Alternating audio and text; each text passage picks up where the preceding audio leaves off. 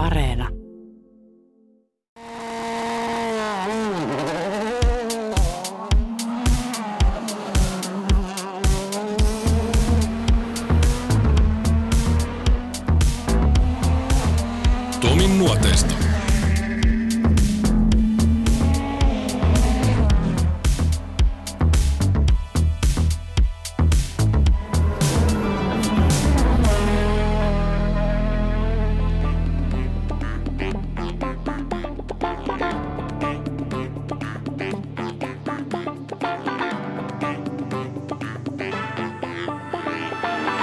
Jos kesäpaikan oveltaa matkaa alle kilometri Jyväskylän Suurajojen erikoiskokeelle, puraisee suriseva rallikärpänen hyvin suurella todennäköisyydellä.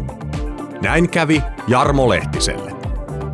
Vuodet vierivät aina sillä tavalla, että ensin ovat haaveet, sitten todellisuus, jonka jälkeen siirrytään muistoihin.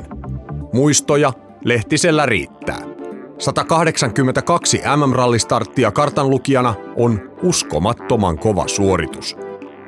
Ralli on Lehtiselle elämä, tai ehkä elämän tapa on paremmin ilmaistu.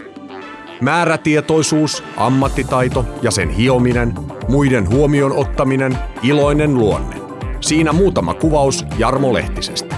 Niiden avulla hänestä tuli ensin huippuammattilainen kartanlukijana ja tänään hän on samalla tavalla huippuammattilainen Toyotan tiimissä kuskien taustalla. Mutta nyt loikataan sinne kilometrin päässä olleelle erikoiskokeelle.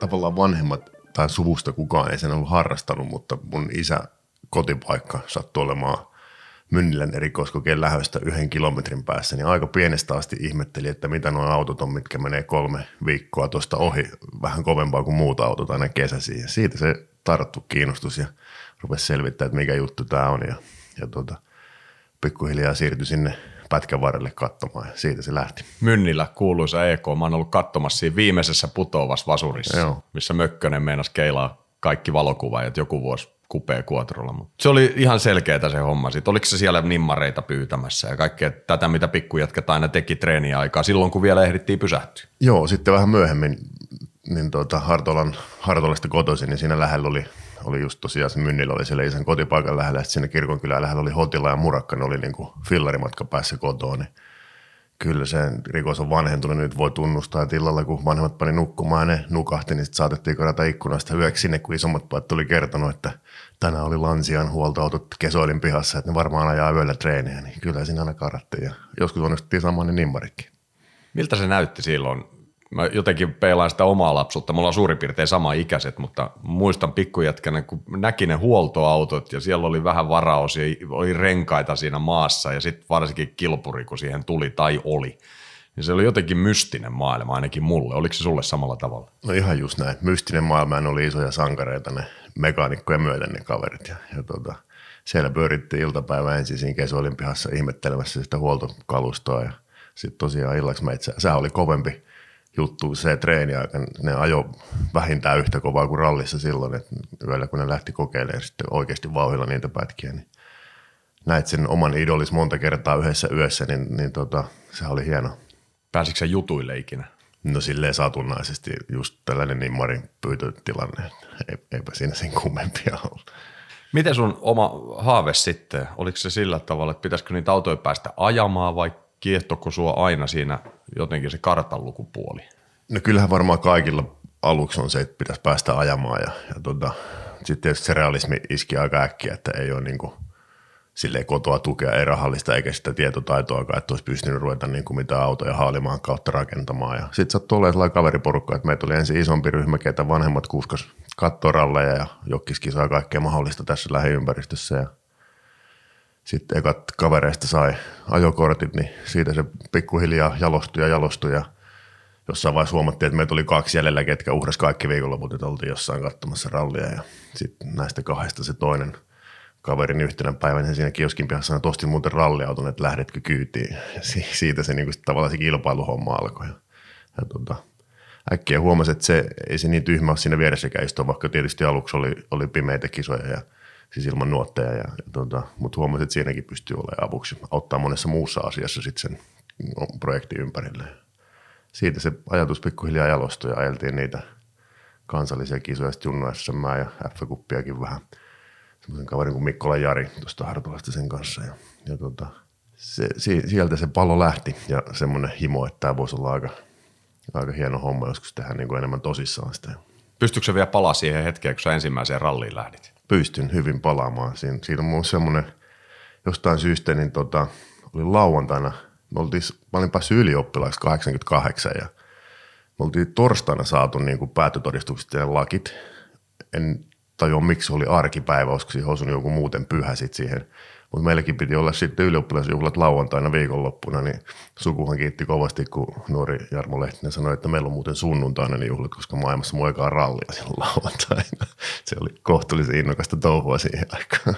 No tavallaan se oli hyvä esimaku siihen, koska sä oot joutunut jonkun muunkin juhlan perumaan vuosien varrella ton saman syyn takia. Mutta joo, hyvin muistan sen innon, millä sinne lähdettiin ja, ja, ja tota, lainailtiin kypärää ja ajopukua ja kaikkea. Se, se oli kyllä iso asia päästä ensimmäiseen ralliin. Montako vessareissua oli ennen kuin lähditte siitä lähtölavalta eteenpäin? Kyllä niitä, kyllä niitä varmaan aika monta oli. Mä oon ollut vähän semmoinen vatsalla jännittäjä muutenkin, niin tuota, ihan kyllä täytyy tunnustaa, että tuli kyllä koulun vessatutuksi. Savi Taipaleen joku, mikä alaste olikaan. Sulla on ollut muutakin urheiluelämässä pitkin, että se ei ole mikään tämmöinen, että sä odotit fillarin selässä vaan, että ralli tulee, vaan eikö se ole kiinnostanut muutkin urheiluhommat no, pikkujätkänä? On joo, mutta tosiaan pienestä kylästä, että sellaista niin itse opiskeltua ja fudista pelattiin kakarana enemmän vielä sitten jääkiekkoa ja kaikki hiihtäminen ja suunnistaminen, tuollainen kaikki oli tietysti, mutta se ei ollut sellaista mitenkään vakavaa, että enemmänkin harrastuspohjalta. Miten se sun 90-luku lähti sitten siitä menemään. Se oli 80-luvun lopussa, kun sä oot aloittanut. Joo. Siinä muutama vuosi, niin millä tavalla se meni ennen kuin löytyi sitten Marko Rämänen sun kuljettaja?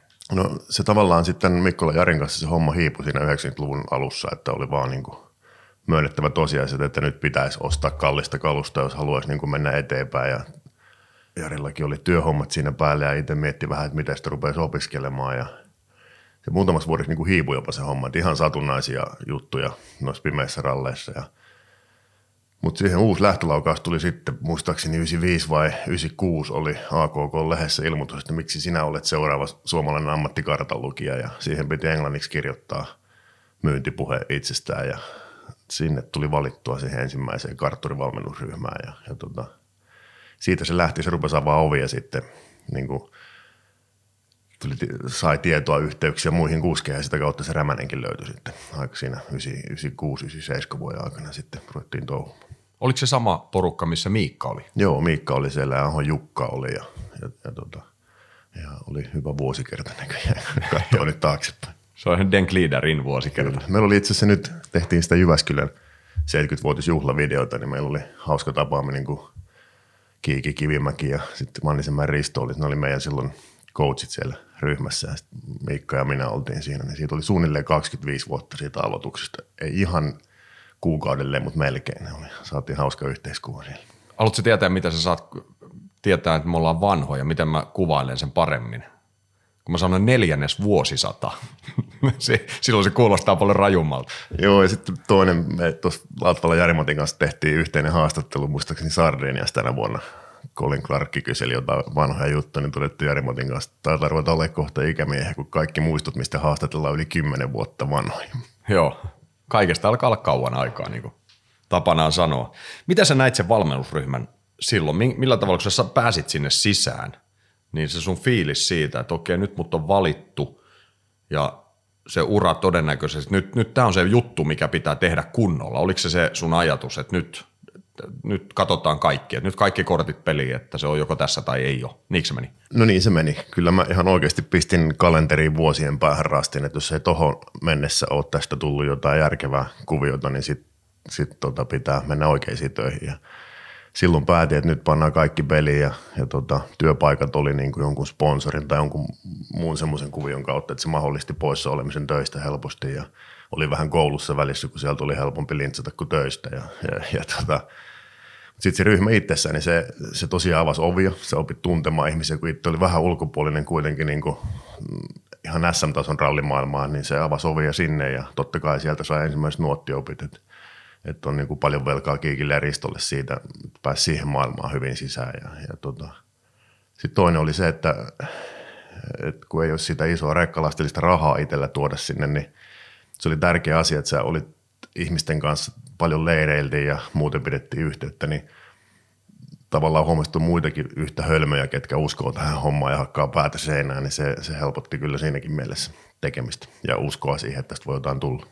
Sä sanoit, että olisi pitänyt mennä oikeisiin töihin. Mitä ne olisi mahdollisesti ollut ne oikeat työt? Mikä susta olisi tullut sitten se vaihtoehto kakkonen? No, Näin ihan se, mielenkiintoinen, hypoteettinen asia. Niin, kyllä se varmaan olisi tietokonemaailmaa, että mä kävin jotain kouluja, että on jotain datanomia ja muita koulutuksia siellä kovasti se silloin rupesi olemaan nettisivut kova juttu, niin se tavallaan se graafinen maailma niihin nettisivuihin ja se nettisivujen koodaaminen olisi ollut varmaan se sijoituskohde kyllä siinä vaiheessa.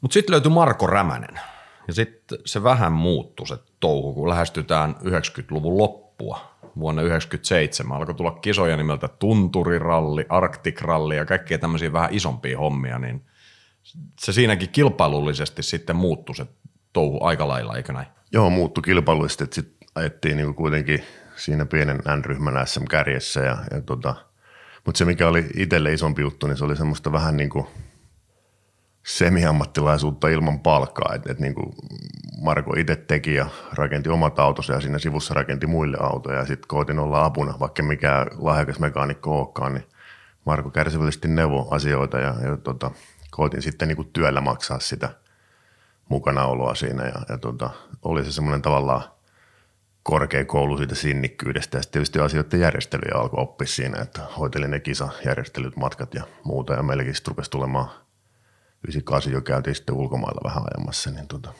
se, se oli kyllä tärkeä kontakti. Niin sä olit näpit rasvassa siellä tallilla. Sehän tietysti tänä päivänä, kun ajatellaan, niin se on ihan selkeä juttu. Jokainen kartalukija joutuu käymään – ja tiimissä kilpailijaparit käy läpi sen auton moneen moneen kertaan ne tietyt asiat, joita voi siirtymällä vaihtaa. Eihän sitten kun se rullaa kunnolla se auto, niin sitten ei tarvitse kyllä enää pajavasaraa käyttää, mutta, mutta sieltä se oppi tuli. Mutta kun ajatellaan 97 ja Jyväskylää, Thousand Lakes Rally, Neste Rally Finland, Jyväskylän suurajot, millä nimillä sitä on pikkupoikana katottukaan, mutta nyt Neste oli jo sponsorina yhtä kaikki, oli miten oli, mutta sinne lähit mukaan. Minkälainen haaveiden täyttymys se oli päästä ekan kerran Suomen MM-ralliin? No oli se. Se oli, muistan sen niin kuin edelleen. Mä muistan paremmin sen maaliin pääsyn siellä. Se, se, oli niin kuin aivan uskomaton fiilis. Sitten mikä oli tärkeää, niin siinä vuonna vielä oltiin tuossa Päijänteen itäpuolella, että meni noita oikeasti tuttuja kotiseudun polkuja, niin, niin, niin tota, olihan se järisyttävä kokemus ja se oli hieno päästä maaliin, toki isoja murheiden kautta, mutta kuitenkin päästiin maaliin ja loistava juttu ja antoi potkua niin kuin sille touhulle, että tästähän voi jotain tullakin. Ja voititte luokan, mutta jos mä ajattelen sitä nuottijaksoa, sä muistat sen maaliin tulon, mutta nyt mä jotenkin peilaan sinne, kun sä olit pikkujätkä siellä samoilla Mynnilän pätkien varsilla ja joka puolella ja siinä on mennyt niitä nuottiautoja ohi. Pystyykö sä ikään kuin näkemään sen asian nyt ulkopuolelta sinne auton sisään, että jumakauta, mä oon nyt itse tässä autossa? Joo, silloin vielä ei siinä, niin kuin siinä tällä ihan mun kotiseudulla, mutta sitten tuolla Jämsän seudulla vielä oli jopa silloin pikkupoikia, Laukaan seudulla oli pikkupoikia pysäyttelemässä ja pyytämässä tarroja ja nimmareita, niin oot ihan oikeassa, että olihan se semmoinen asiat kääntyi niin kuin päälailleen ja oli vähän wow, täällä ollaan.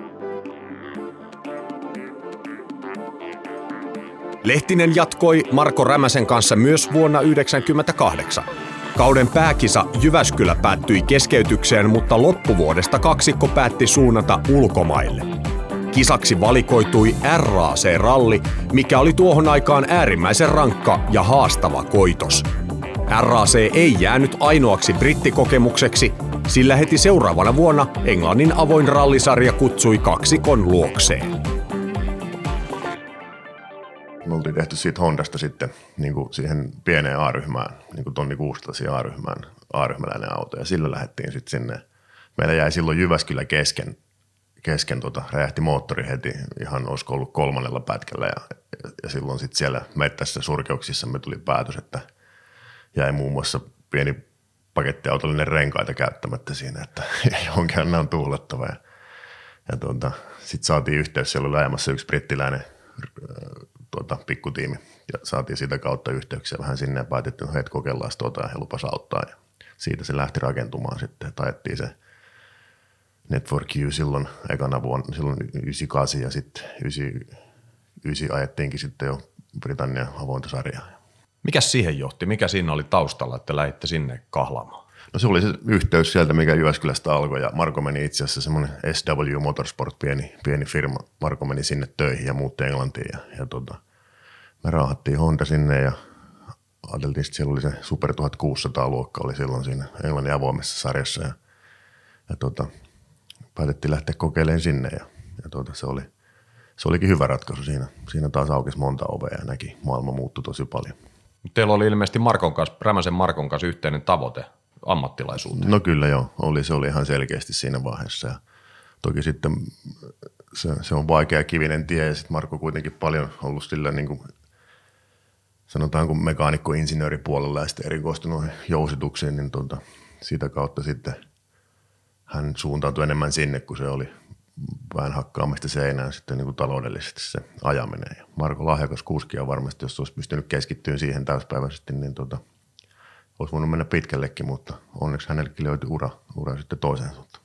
99 vuoden lopussa teille eros sitten Rämäsen Markon kanssa tiet ja toi myöskään sitten, niin kuin sä sanoit, se englannin kahlaaminen ei, ei sitten johtanut sinne, mikä teidän tavoite oli. Ja seuraavana vuonna se hyppäsi Tampu ja Jounin kyytiin, jonka kanssa sä olit jo yhden tunturi ollut itse asiassa Joo. edellisenä vuonna, mutta tuntuuko susta silloin siltä, että tässä ikään kuin loikattiin taaksepäin vai osasitko sä ajatella, että näin käy ja nyt haetaan uutta vauhtia?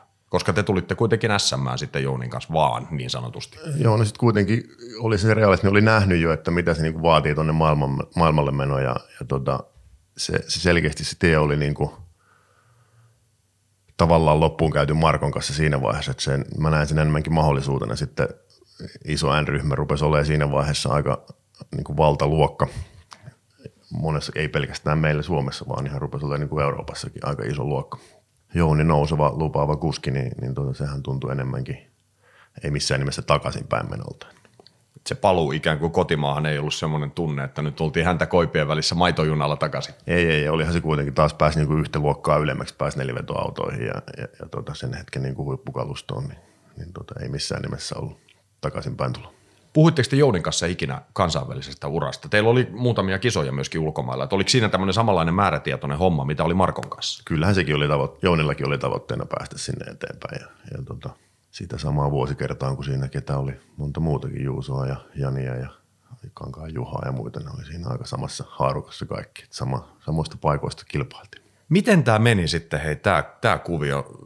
Mä muistan Anttilan Miikka omassa jaksossaan vähän valotti tätä taustaa, mutta totta kai mä haluan nyt sultakin ja sun kanssa tätä jutella, koska sitten rupesi tulee, itse asiassa taisi olla Kaivoksen Kimmo tässä enemmän se yhteyshenkilö Joukin Timon suuntaan, kuin Mikko Hirvonen sitten – No itse asiassa se, se, homma meni silleen, mun pitää kertoa siitä vähän pidempi tausta, että miten mut valikoitu siihen. Että, tota, siitä pitää taas nostaa iso hattu Hantusen Timolle.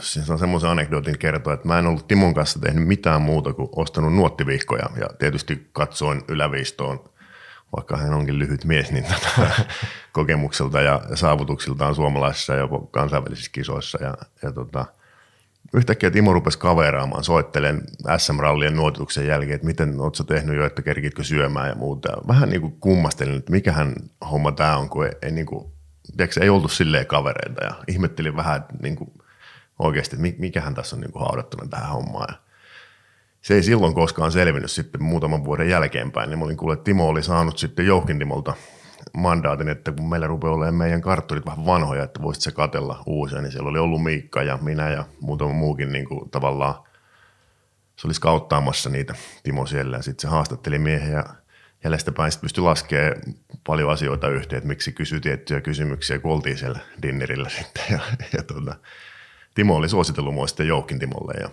ja, ja sitten Hantunen soitti mulle silloin 2001 lokakuun loppua, taisi olla vain marraskuun alkua ja et kohta soi varmaan puhelin, että tota, Jouhkin Timo soittaa, että sen verran saan ennakkovaroitusta ja vartin päästä Jouhkin Timo soittaa, että, että tota, tässä olisi tällainen nuori kaveri, joka on lähdössä Italiaan ja yhden kisan ja, ja tota, se tapisi kartturi, että joudatko lähteä mukaan ja vastaus oli miettimättä, että joudan ja juteltiin niin kuin kaikkia käytännön asioita ja sitten muistin kysyä, että koska se lähtö on, niin se oli sunnuntaina se puhelu, niin tiistaamuna piti lähteä. Se tota, oli vaihtanut vielä työpaikkaa silloin ja, ja se oli vielä ampuja Jounin kautta sitten yksi Jounin sponsori, kenelle oli menossa hommiin. Ja, ja mun piti mennä maanantaina uuteen työpaikkaan, niin sitten soitin sille uuden työpaikan toimitusjohtajalle, omistajalle, että tota, voinko aloittaa viikkoa myöhemmin. ja se kävi Hannulle ja, ja, ja tota, hommat lähti siitä eteenpäin. Ja Se oli paperiksi. Kyllä, se oli paperiksi. Joo, nyt jo yhdistin nimiä. Hannun firma, Joo. ja, ja tuota, mikä oli siis isosti Jounin takana niissä kuvioissa. Ja Hannu oli sanonut, että tuu hänelle töihin, että on vielä helpompi tehdä niin kuin niitä Jounin juttuja. Miltä se tuntui lähteä Hirvosen kanssa? Te ette tuntenut Mikon kanssa vissiin toisinaan. No, ei, ei ollenkaan, että se, siitä on se vanha tarina, että mä oikeasti otin vauhin maailman, katoin sieltä kuvan, mä tunsin sen lentokentät. Olin tietoinen jo, että olin aina kovaa junnoa SMS ja silleen seurannut niin kuin, tuloksia, mutta en ollut koskaan tavannut poikaa. Ja siitä me lähdettiin. Tota, itsekään ollut Italiassa juurikaan liikkunut, mutta tiesin sitten Jouhkin kautta, että se mihin ollaan menossa se tiimi, että he on niin kuin auttanut suomalaisia ennenkin ja, ja tuota, siinä mielessä rauhallisin mielin sinne. Sitten olin kuitenkin jo kerinnyt vähän reissaamaan ja pyörimään sinne muuten maailmalla, niin oli silleen helpompi lähteä. Mikkohan lähti mun mielestä ekaa kertaa ikinä ulkomaille silloin, kun lähdettiin sinne Ita- Italiaan. Ja, ja tota, reissu meni hyvin ja, ja tota, oli mukavaa. Ja sitten tietysti siinä kisan jälkeen niin piti tehdä raportti Jouhkille ja sitten Jouhki kysyi niinku halukkuutta, että hänellä on niinku suunnitelmia Mikolle 2002 vuoden varalle, että tota, kiinnostaisiko mua ne. Ja mä olin kuitenkin sopinut Jounin kanssa jo sen seuraavan vuoden ja sitten mä vielä Jounin kanssa niinku talvikausi yhdessä. Ja sitten keväällä Timo oli sanonut, että kolme kisaa katellaan siinä keväällä sen Hirvosen kanssa. Ja, ja tota, toukokuussa niin oltiinkohan ajettu seitsemän vai kahdeksan kisaa, niin sitten piti kysyä Timolta tai puolia toisin, niin oltiin, että no miltä se näyttäisi, että jos täytettäisiin tulla Hirvosen hommilla kalenteri, että, että niitä kisoja on loppuvuodesta ainakin saman verran ulkomailla. Ja, ja tota, että Miikka hoitaa Suomen kisat ja sitten se pyyti, että mä hoitaisin ne ulkomaan kisat. Niin oliko se ihan selvä jako tuossa vaiheessa, Joo. että Miikka Suomi, sinä Joo, ulkomaat? että et Miikka on SM-sarja ja, ja tota, mä oon ne ulkomaat. Se oli aika mielenkiintoinen kuvio. Tästä itse asiassa mä oon jutellut Mikon kanssa, Joo. mä oon jutellut Miikan kanssa ja nyt mä haluan puhua sun kanssa tämän saman asian, koska sehän on tietynlainen painetila. Ei niinkään Hirvoselle, vaan tavallaan sulle ja Miikalle ollut, koska tiedettiin, se, se oli ilmeisesti aika lailla peliselvä. Tai, vai tuliko se sulle selväksi, että tässä on nyt, teitä on kaksi ja sitten jomman kumman kanssa lähdetään jatkamaan uraa eteenpäin. Tiesitkö se jo hyvissä ajoin? Joo, se oli selvää, että 2003 sitten mitä Mikko tekeekin, niin sehän ei ollut selvää, että mitä Mikko tekee, mutta että, että mitä hän tekeekin, niin tänä vuonna niin kuin katon taas, että kumpi näin mä sen ainakin ymmärsin, että se oli selkeä peli. Miltä se tuntui? No onhan siinä tietysti kilpailuasetelma, mutta sitten ei se tuntunut vaikealta, kun tunti Miikan aika hyvin jo siinä vaiheessa. Oltiin kuitenkin tunnettu jo muutama vuosi siinä, niin tota, se oli molemmille selvä peli. Ja eihän me oltu niin kuin, meillä oli omat kisamme ja omat ohjelmamme, että eihän me silleen kilpailtu, me tehtiin työmme vaan sitten jopa niin kuin jotain, muistelen, että tehtiin niin kuin yhdessä, että puhuttiin, että miten se Mikko on pärjäillyt ja muuta. Et ei, siinä, ei siinä niin sellaista mitään hampaatirvessä kisaamista ollut, että kummatkin teki työnsä hyvin ja niinhän se yleensä menee. Jos tekee työnsä hyvin ja kehtaa sanoa, että mä oon tämän tehnyt, niin se saattaa johtaa tuloksiin. Ja se johti sulla tuloksiin, johti toki Miikallakin tuloksiin, no, kuski vaan vaihtui, mutta, mutta sut kuitenkin valikoit, tai sinä valikoiduit Hirvosen Mikon kartanlukijaksi. Mitä sä muistat sen hetken, kun tämä päätös tuli? Se oli se loppuvuosi, oli sitten, mä muistan Mikko niin kuin muutaman kerran sanoi, että hänen pitäisi kohta päättää se ja, ja tietysti puhuttiin paljon ja ehkä mulla oli niitä reissupäiviä Mikon kanssa eilen, että siinä mielessä ei ollut ehkä reilu asetelma niin kuin Miikkaa kohtaan ja kun oltiin ulkomailla, niin paljon niin kuin tietysti enemmän jouduttiin. Mutta se jotenkin meillä alusta asti Mikon kanssa toimi niin kuin kemiat keskenämme, että, että tota, tultiin toimeen, vaikka oltiin paljon kimpassa varsinkin niin kuin heti siinä alussa, niin oltiin tosi paljon, reissattiin ja, ja niin ei tullut sellaisia päiviä, että tämä on tietysti niin vaikeaa tämä yhdessä oleminen, että se oli se ehkä se ratkaiseva, ratkaiseva tekijä. Ja kyllä me sen sitten, me ajettiin se, se tota RAC sitten ekan kerran VRC-autolla silloin 2002 loppuun ja, ja tota, sieltä mentiin, jos en ihan väärin muista, niin samalta reisulta mentiin M-Sportille kokeileen Focus VRCtä. Mutta sinne tuli vielä Miikka mukaan, että mä olin, olinko puoli päivää vai yhden päivän, en muista miten ne meni, taittiinko, pu- tai taisi olla Mikolla yksi päivä ja sitten taittiin jakaa se Miikan kanssa. Jotenkin se meni, en, en enää muista niin tarkkaan. Ja sitten heti kohta sen jälkeen, niin sitten sit muistan, kun Mikko soitti, että tota, kyllä se näin on niin kuin hän on sitä aavistellutkin, että, että tota, kyllä me jatketaan kimpassa. Miltä se tuntui? No olihan se, niin kuin olisi lottovoiton saanut, että, että sieltä Taaperton on niin kuin siinä vaiheessa jo aika pitkän matkan ralliauton hommissa ja sitten tehnyt sen päätöksen siellä 2005, äh, sorry, 95, 96, että nyt katsotaan, tuleeko tästä mitään. Ja, ja sitten kun ties Joukin historian, niin, niin tota, olihan se sellainen, ties, että nyt tästä oikeasti voi, se, silloin se niin kuin konkretisoitu, että nyt jos se itse mokaa pahasti, niin nyt tästä voi jotain tullekin. Jos taas ajatellaan näitä No tämä on ihan vastaavallainen kysymys kuin se, että mitä sä olisit tehnyt, se toinen ammatti, mutta tässä mä mietin sitä tilannetta, että teillä oli yksi VRC-kisa takana 2002 vuoden lopussa siellä, siellä Englannissa ja sitten sen jälkeen, niin kuin sä sanoit, te lensitte suoraan M-Sportille ja sä istuit VRC-fokukseen tehdastiimin autoon. Jos mietitään sitä tilannetta, se puhelu olisi tullut niin päin, että sori Armo, mutta sua ei valita. Niin Tämä on nyt ihan, me voidaan vaan leikkiä tällä ajatuksella, mutta onko sä koskaan miettinyt sitä hetkeä, että mitäs jos se puhelu olisikin ollut toisen sävyinen? No nyt myöhemmin joskus, sit kun on ollut niinku ura, ura pakissa miettinyt, että mitä kaikkea tapahtuu, mutta silloinhan, silloinhan sit sä olit vaan niinku tyytyväinen siitä ja sitten nenä kohti niinku siitä, että nyt se työ alkaa. Et nythän se varsinaisesti vasta alkoi siitä puhelusta. Et, et nyt niin voidaan sanoa, että ollaan oikeasti koko päivän toimisti ammattilaisia ja, ja, ja tota, se ei ehkä silloin niinkään konkreettisesti, että se olisi voinut käydä huonomminkin. Mutta sitten jälkeenpäin kun on miettinyt, niin mä tiedän mitä se olisi muuttanut. Että ehkä se tarina olisi kulkenut samaan suuntaan kuin Miikalle, että sitten olisi löytynyt toinen kuski, että kuitenkin oli oikeassa leirissä ja selkeästi teki oikeita asioita. Niin, niin tota, en mä usko, että sinne olisi sitten näin jälkiviisaana ajatellen, niin tuskin sinne olisi sen huonommin käynyt. Miten sun elämä muuttui ylipäätään sitten tuossa vaiheessa. Nyt mä en puhu siitä, että sä olit tehdastiimissä tai eh, tavallaan tehdastiimissä, mutta kuitenkin, no joo, olihan se tehdastiimi sekin, vaikka ei tehdä statuksella niin sanotusti, mutta kaikki elämän, toi, se rallien ulkopuolinen, kaikki tavallaan ihan joka aamu, kun sä heräsit arkipäivään ja mihin tahansa päivään, niin se elämän rytmi ja kaikki, miten sä keskityt siihen asiaan, niin varmaan muuttui ihan totaalisesti. Oliko näin? No kyllä, tietysti joo, se oli ollut, sitten tuli paljon tasaisempaa ja suunnitelmallisempaa, kun siihen asti oli ollut pieniä yksityistiimejä ja olit ollut yötä myöten siellä pajalla ruuvaamassa niitä autoja ja sitten päivät koitti kasata leivän ja vielä voita leivän päälle jostain ja, ja tota, sitten piti suunnitella rallimatkat ja muuta, niin olihan se sellaista aika hektistä aikaa se sieltä – 90-luvun puolivälistä sinne 2000-luvun alkupuolelle. Sitten se, muut, sitten se oli niinku suunnitelmallisempaa ja sitten oli vaan niinku yksi asia, mihin keskittyä. Että oikeasti se, se oli iso muutos. Ja sitten se niinku alkoi opettamaan sitä, että sitten rupesi tajuun niitä oppeja, mitä oli just Kiikiltä ja Ristulta saanut, että mitä se sitten vaatii olla koko päivän.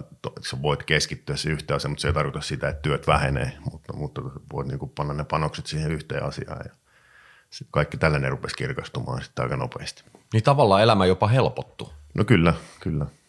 Jos ei oteta reissupäiviä mukaan. niin, niin. Siinä kohtaa se ei helpotu. Tai en mä, mulla ei ainakaan koska, eihän mä siis ihan murto-osa siitä, mitä sä oot tehnyt, mutta mua ei koskaan missään ammatissa häirinnyt matkustaminen. Onko sua häirinnyt? Ei, ei kyllä se tässä hommassa niin ei tätä tekisi, jos se häiritsee se matkustaminen ja, ja tota, edelleen. Et, et niin kuin, sitä voi monesti joskus Mikon kanssa puhunutkin, että Mikko vähän niin kuin kypsyy. Ja Mikko aika se matkustaminen, se kaikki muu siinä ympärillä rupesi häiritsemään ja, ja tota, tietysti kartan lukena siitä puolesta on päässyt aina niin kuin helpommalla. Mutta sitten siitä tulee vähän semmoinen ehkä alun perinkin ihmiset, ketkä tähän hommaan valikoituu, niin on sellaisia, tiedätkö luotuja kulkemaan tyylisesti – ja sitten siitä tulee elämäntapa. Ja sä, sä luot sen, niin sen ystäväpiirin ja kaikki ne asiat, ne on siellä. Se, se, tavallaan se perhe on siellä, niin on siitä aika vaikea sitten myöskin luopua, mutta niin kuin sanoit, niin mua ei ole myöskään koskaan kiusannut se reissaaminen. Ja totta kai raskasta olla pois kotoa ja perheen luota, mutta sitten nekin on niin kuin tavallaan järjestelykysymyksiä, että sitten pitää panna asiat niin kuin vaakakuppiin, että mitä, mitä saisi sille, jos olisi enemmän kotona. Ja sitten ihan sellaisiakin asioita, että – jos mä oon viikon puolitoista reisussa, mutta sitten mä tuun kotiin välillä ja mun pääty on olla se kartanlukija, niin mä oon sitten niinku 24-7 kotona, mä pystyn itse järjestelemään ne sen seuraavan viikon tai kaksi, mitä onkaan kotona, niin jos niitä rupeaa laittaa vaakakuppi esimerkiksi lasten kanssa ajanviettoa, niin tota, aika äkkiä jätki plussan puolelle siinä, kun sä oot sitten sen kaksi viikkoa oikeasti läsnä, etkä tuu illalla kuulta seiskalta töistä väsyneenä, kun lapset on jo menossa nukkumaan. Et, et, sitä, se on vähän mistä perspektiivistä katsoo sitä. Toi on ihan totta. Sitä moni unohtaa sen, että tuommoinen normaali arkitöissä oleva vaikka yrittäjä, mm. joka tekee aamusta iltaan, niin sehän nukkuu samassa osoitteessa varmaan joka yö lastensa kanssa. Mm.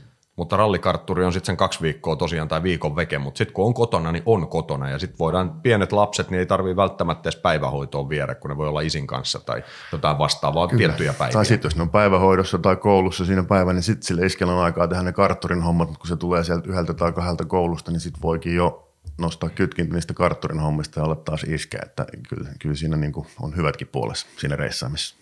Ja sitten tämä kuulostaa aina tosi raalta tällä tavalla, tai tavallaan raalta sanoa. Jotkut voi näistä aina pahoittaa mielensä, mutta kyllähän se niin on, että sitten huippuurheilijan perhe, niin huippuurheilija on, sä oot ollut huippuurheilija, ammattiurheilija huipputasolla, niin kyllähän perheen pitää mukautua. Ja se, tämä on se on kylmästi sanottu, mutta ei siinä vaan ole muita vaihtoehtoja. Että se toimii se paketti, se tiimi, kotitiimi, joko toimii tai ei toimi. Siinä ei ole oikeastaan semmoista välimallia olemassa. Onko samaa mieltä? Ihan täysin samaa mieltä ja sitä voisi vielä niin kuin kärjistää sanomalla, että tietyllä lailla kaikki ammatikseen huipulla kilpailevat, urheilevat, niin ollaan aika lähellä sellaista, toivottavasti pysyy terveellä puolella se semmoinen niin kuin itsekeskeisyys, mutta kyllähän sitä tarv- se, se, se, on niin kuin, se ei ole mahdollista, jos et sä ole itse keskeinen ja ajattele sitä. Se, se on se prioriteetti, jos tolle tasolle mennään, että se, se on sen perheen aika ykkösjuttu ja se valitettavasti määrää sen muun perheen elämää hyvin pitkälle tai elämän rytmiä hyvin pitkälle. Että se on sitten tapauskohtaista, miten hyvin se käsitellään ja kuinka, kuinka sitten tietysti missä vaiheessa – onko perheet ollut ennen kuin se ura on lähtenyt, se auttaa siihen, kasvetaan yhdessä ja kaikkea tällaista, että ne on hyvin tapauskohtaisia, mutta oot ihan oikeassa siinä, että se on aika ehdoton maailma, siinä ei pystytä, aikaisemmin jo viitattiin, että on jäänyt muutamat perhejuhlat väliin, niin, niin tota, meidän hommassa ei pystynyt sanomaan, että jos tyttö pääsee tänään ylioppilaaksi, niin mä en tuu ralliin, se ei niinku käy. Et, et silloin, silloin on katseltu videolta tytön ylioppilasjuhlat, että et, tota, näin se vaan menee.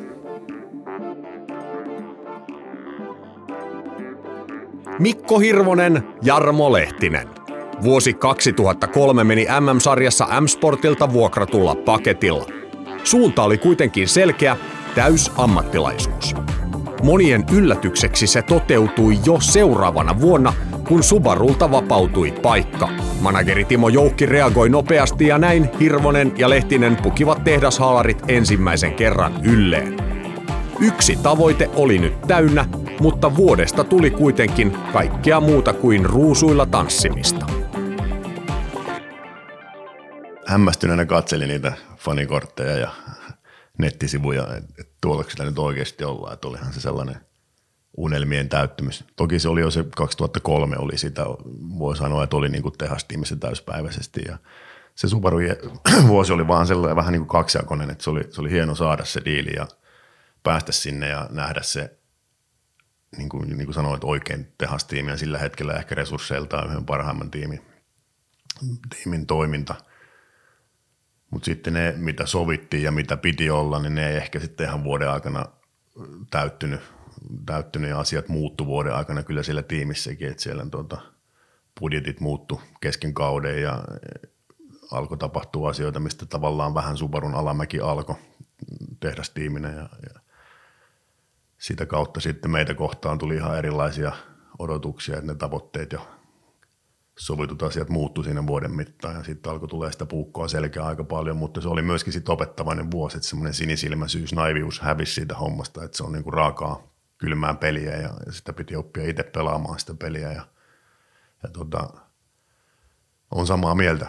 Mentiin, päästiin semmoiseen asemaan hallitsevan maailmanmestarin tallikaveriksi liian aikaisin ei oltu valmiita siihen hommaan, mutta että sen jälkeen kyllä sitten se yksi vuosi oli kyllä sitten korkeakoulu siihen sen maailman realiteetteihin. Tuota, sitten oli, oli, paljon paljon valmiimpi seuraavana lähteä yksityisenä sinne sitten haastaa niitä tehastiimejä. Tuntuuko se ahdistavalta olla siellä Subarulla jossain vaiheessa? Loppuvuodesta joo, kyllä tuntuu, että se, ne, jopa tiimin sisäiset huhut vello kovasti ja se kuuli asioita sieltä täältä ja näitä asioita ja sitten varsinkin mitä kuuli ulkopuolelta, niin sitten kun näet asiat, mitä ne on oikeasti siellä sisällä, niin onhan se ahistava paikka ja painetta tuli joka suunnasta.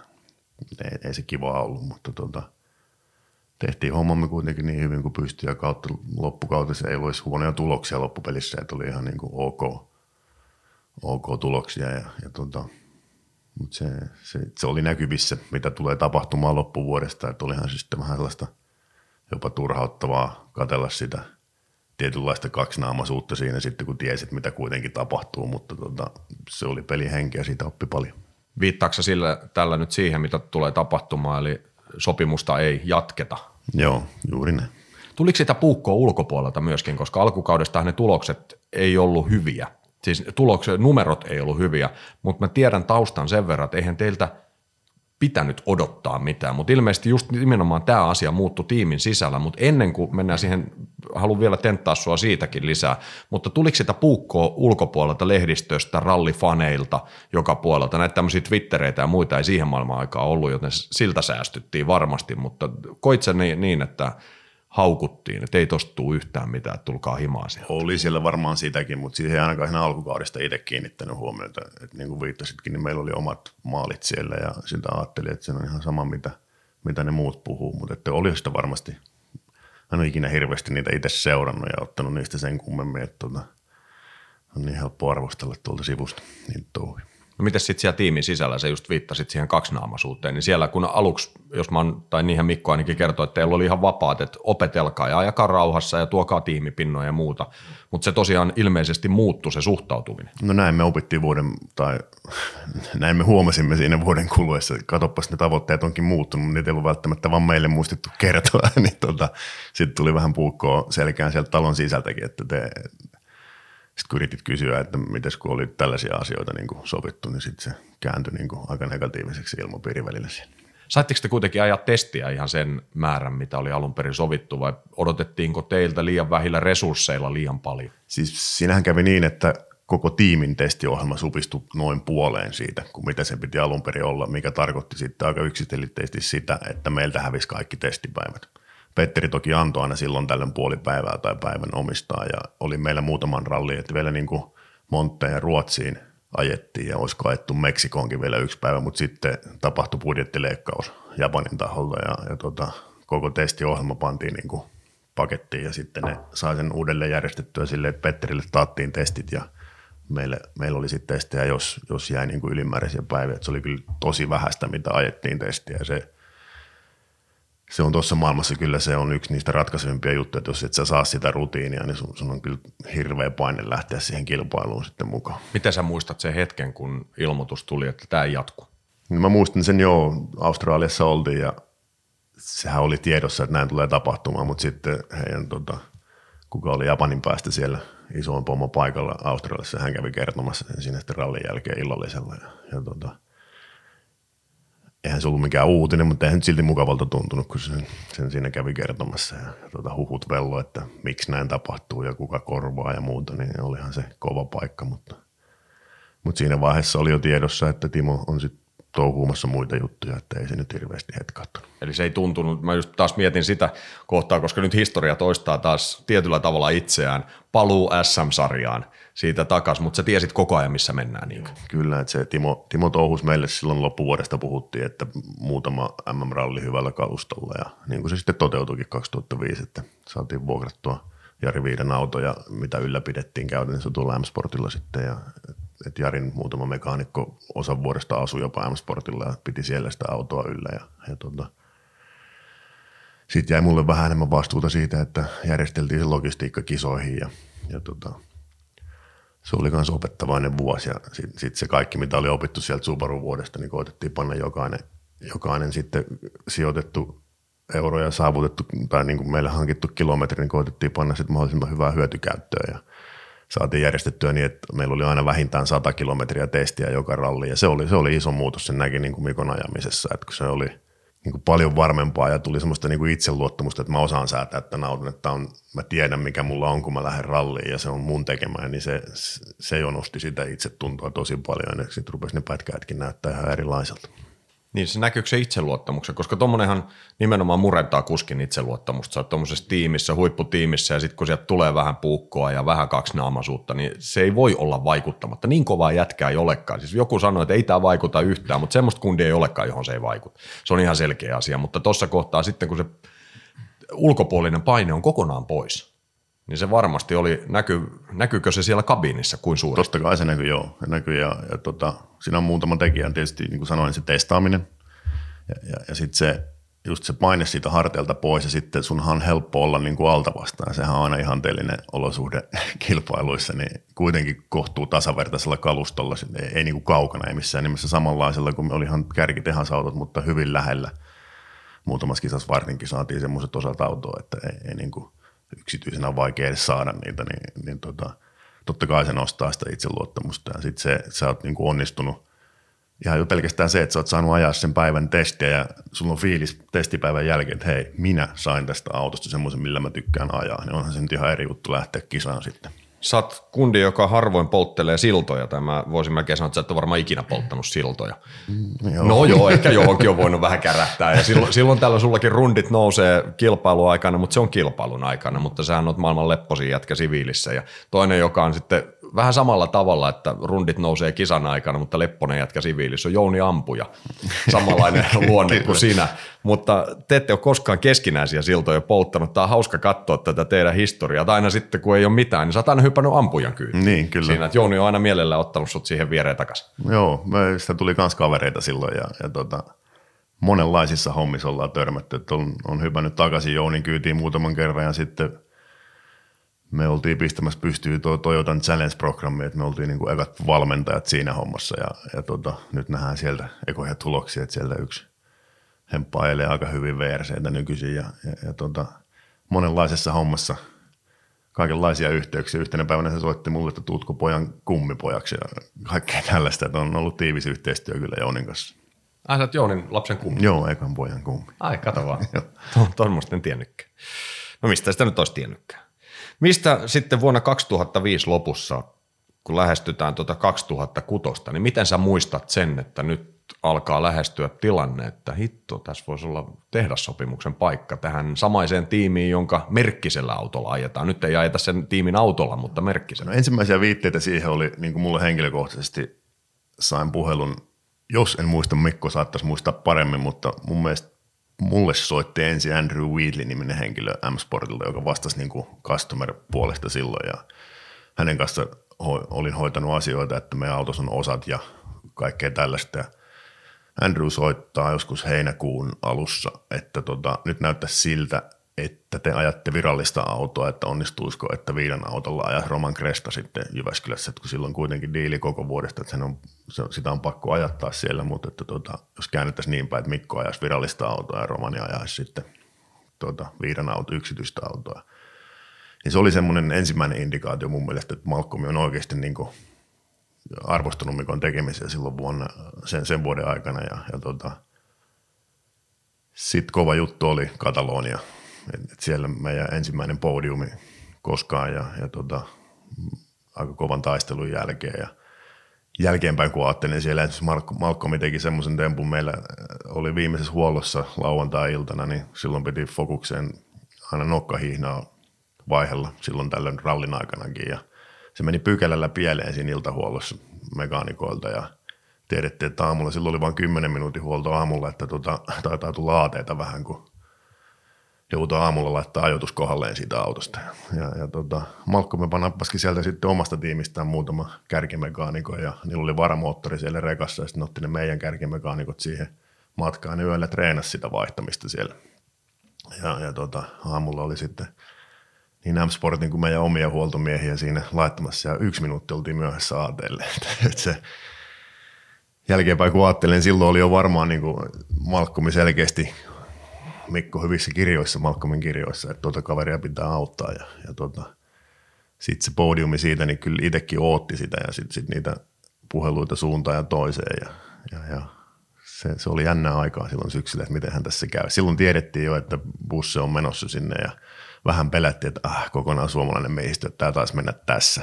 Ja, mutta silti vaan se, se keskustelu jatkui ja, ja tuota, niin se vaan tapahtui, että sitten yksi kerta en muista oliko Malcolm itse vai sihteeri, kun soitti, että teidän pitäisi tulla Englantiin käymään Mikon kanssa, että järjestäisi lennot, että koska te pääsette, että kerkit se soitti joku maanantai tiistai, että kerkittekö vielä tällä viikolla. Ja no sehän tuli, oltiin seuraavana aamuna menossa. Ja, ja tuota, Hyvin ehtii. Jouhkille soitin, niin Timo nauraa, että joo, kyllä hän tiestää sitä, että se sopii, että ne soittaa suoraan, että katsotaan mitä jätket tekee.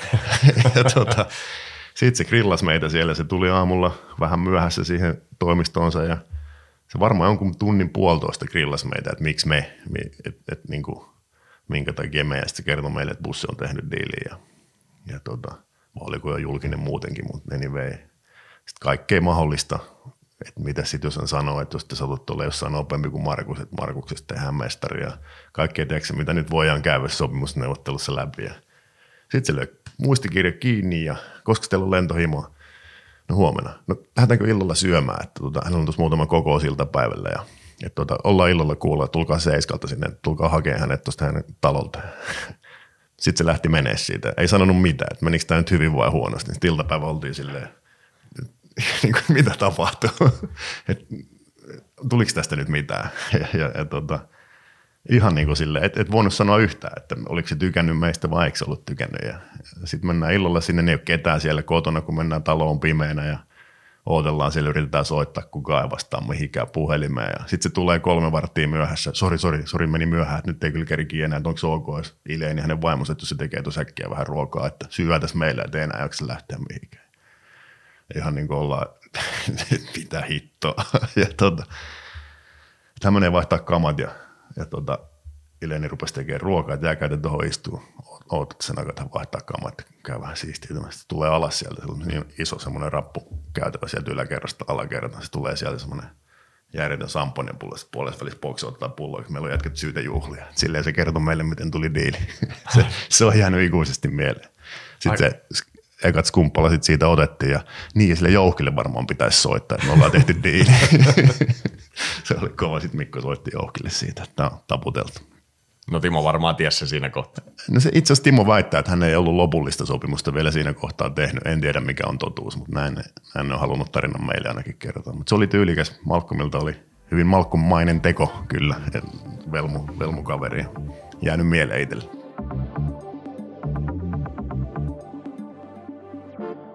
Oliko alun perinkään tarkoitus lähteä ulos syömään? Oliko koko näytelmä vain Malcolm Wilsonin käsikirjoittama show? Jos oli, hyvä show siitä tulikin. Elettiin siis vuotta 2006 ja Fordin autokunnat olivat kokonaan suomalaisia. Markus Grönholm ja Timo Rautianen ajoivat mestaruudesta, Mikko Hirvonen ja Jarmo Lehtinen turvasivat selustan. Alkukauden kisat menivät Hirvosella ja Lehtisellä vaihtelevasti, mutta kesän tultua alkoivat tulokset parantua ja ennen kaikkea tasaantua.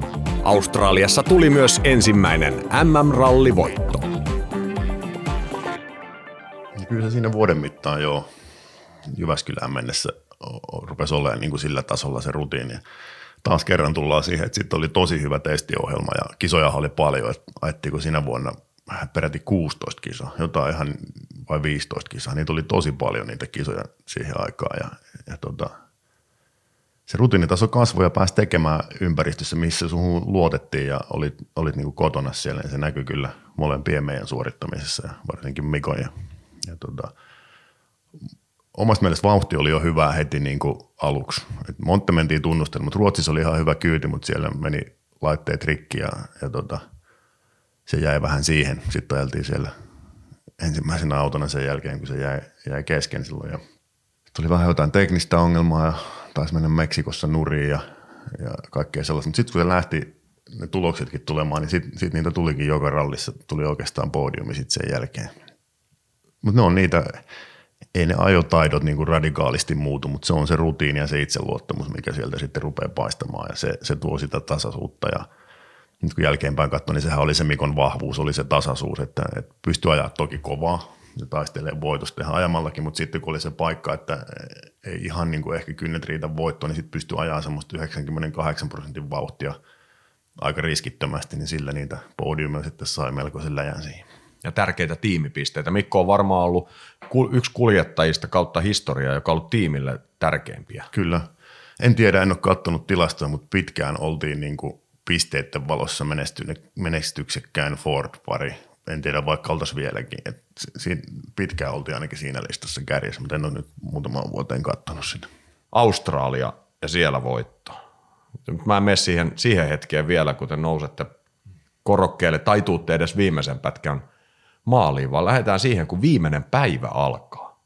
Tai oikeastaan edellinen loppuu. Ja sä menet nukkumaan ja tiedät, että seuraavana aamuna on ratkaiseva päivä. Miten muistat ne hetket? Se on jännä, jännä tilanne. Mä oon joskus miettinyt, että puhuakin Mikon kanssa joskus sitä, että ei se niin kuin hirveästi, se tuntui se ajaminen, siinä oli, niin kuin äsken oli puhetta, niin sen vuoden aikana oli tullut sitä rutiinia ja itseluottamusta paljon ja se oli mennyt hyvin se kisa. Perjantai ja lauantai oli mennyt niin kuin ihan ajamalla.